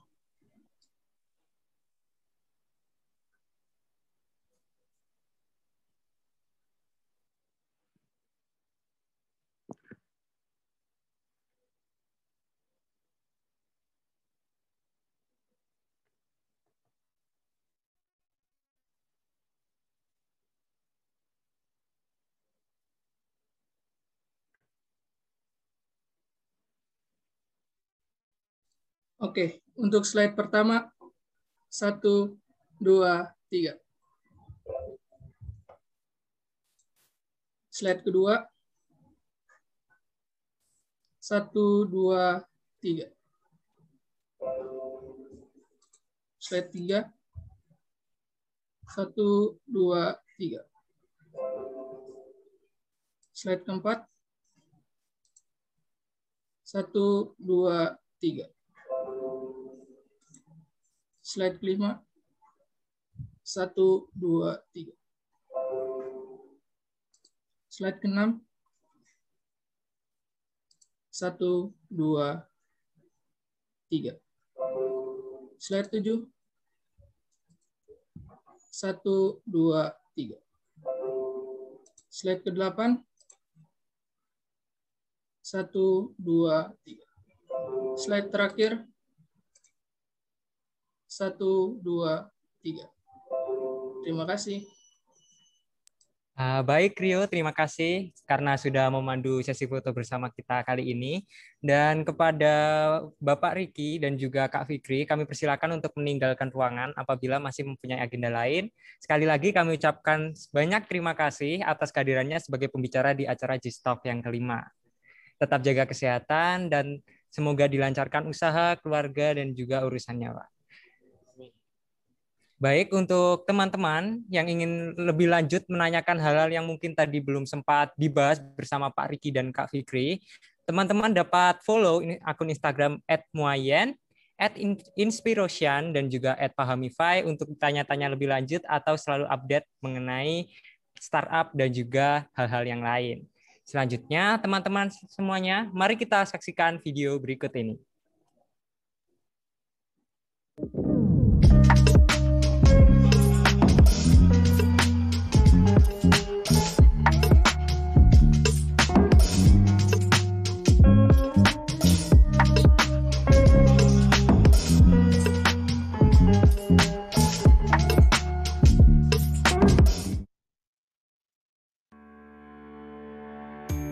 Tupperware Indonesia adalah perusahaan yang didirikan berdasarkan inovasi dan kreativitas. Melalui spirit peluang lebih baik, hidup lebih baik, Tupperware Indonesia telah banyak mengubah kehidupan keluarga di Indonesia. Menyebarkan semangat dan rasa percaya diri adalah salah satu upaya kami dalam memberi inspirasi dan harapan untuk masa depan serta kebahagiaan orang tercinta. Inilah yang menjadi keyakinan kami selama lebih dari 70 tahun mendunia dan telah hadir di Indonesia sejak tahun 1991. Hingga kini, Tupperware telah hadir di lebih dari 200 area dan akan terus memperluas jaringannya. Misi kami adalah Tupperware ada di setiap rumah melalui produk berkualitas yang dikemas melalui demo produk dalam Tupperware Party untuk mendorong pemberdayaan ekonomi mandiri. Keseluruhan produk Tupperware menggunakan plastik berkualitas tinggi dan food grade dengan sertifikasi keamanan dari lembaga dunia. Dengan garansi seumur hidup untuk varian produk plastik, Tupperware Indonesia berinovasi dalam beragam kategori produk, mulai dari kategori food conservation, food preparation, cookware, serving, serta consumable. Berkat dukungan besar dari konsumen dan para sales force, Tupperware Indonesia terus berlari kencang untuk menjadi yang terdepan. Di tengah krisis moneter yang terjadi di Indonesia, penjualan kami justru tumbuh tiga kali lipat. Di tahun-tahun berikutnya, berbagai terobosan dan program pelatihan kepada Salesforce terus dikembangkan. Puncaknya di tahun 2014, kami berhasil mencapai rekor penjualan retail tertinggi serta memperoleh enam kali penghargaan sebagai Company of the Year. Dengan lima formula innovation, Tupperware Indonesia telah mendorong para Salesforce untuk menggapai kesuksesan melalui produk berkualitas tinggi dan inovatif, rencana peluang bisnis atau BOP, merayakan bersama, pengembangan diri, dan aset digital.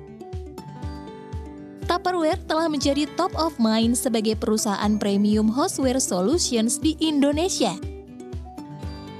Kami adalah pelopor botol minum berbentuk ergonomis yang telah menjadi brand leader yang mencatatkan penjualan lebih dari 70 juta botol hanya dalam kurun waktu 8 tahun sejak peluncurannya. Sebagai bentuk apresiasi kami kepada para Salesforce, Tupperware telah menghadirkan berbagai acara yang dikemas menarik dalam bentuk penghargaan dan perjalanan ke luar negeri. Kami pun hadir dengan mengadakan sejumlah kegiatan yang berakar pada semangat caring and sharing, seperti Aku Anak Sehat, Tupperware Children Fund, Tanam Mangrove, Donor Darah, hingga aksi solidaritas untuk tenaga medis. Inovasi, inovasi, dan inovasi.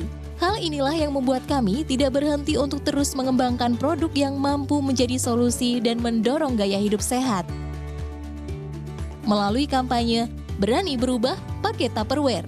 Kami berkomitmen untuk membantu mengurangi penggunaan wadah plastik sekali pakai. Yang terkini adalah pengolahan limbah sampah plastik yang diubah menjadi sedotan multifungsi dan 100% food grade. Kini semua produk Tupperware sudah bisa didapatkan di Tupper Shop, sebuah toko virtual yang kami siapkan untuk mempermudah Salesforce untuk menjangkau konsumen. Kami tidak akan berhenti untuk sampai di sini, karena kami Tupperware. Peluang lebih baik, hidup lebih baik.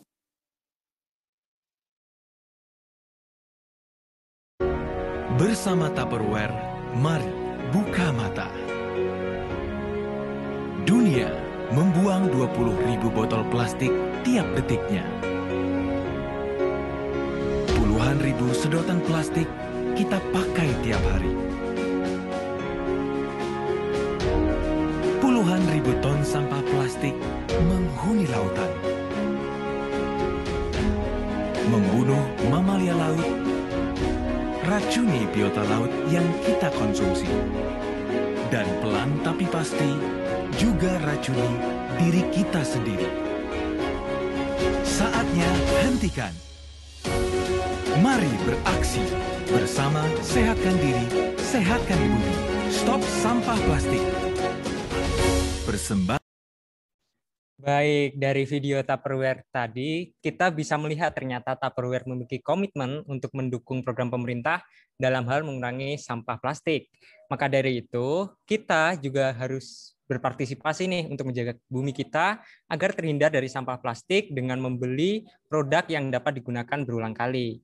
Bagi teman-teman yang ingin mendapatkan produk baik, Tupperware adalah produk plastik yang sehat dan pastinya aman untuk menyimpan makanan dan minuman kita. Dan bagi teman-teman yang ingin melihat produknya atau ingin membeli langsung, teman-teman bisa mengunjungi link yang tersedia di kolom chat. Oh iya, sebagai informasi nih, Tupperware memberikan garansi seumur hidup kepada produk plastik dan ada juga uh, promo harga spesial untuk para member. Dan juga ada partner kita yaitu SLD Mahkotarus yang bisa membantu teman-teman ketika ingin menukarkan Tupperware teman-teman yang rusak. Lebih jelasnya, teman-teman bisa DM melalui Instagram yang tersedia di kolom chat atau langsung menghubungi melalui WhatsApp yang sudah dikirimkan melalui kolom chat. Terima kasih.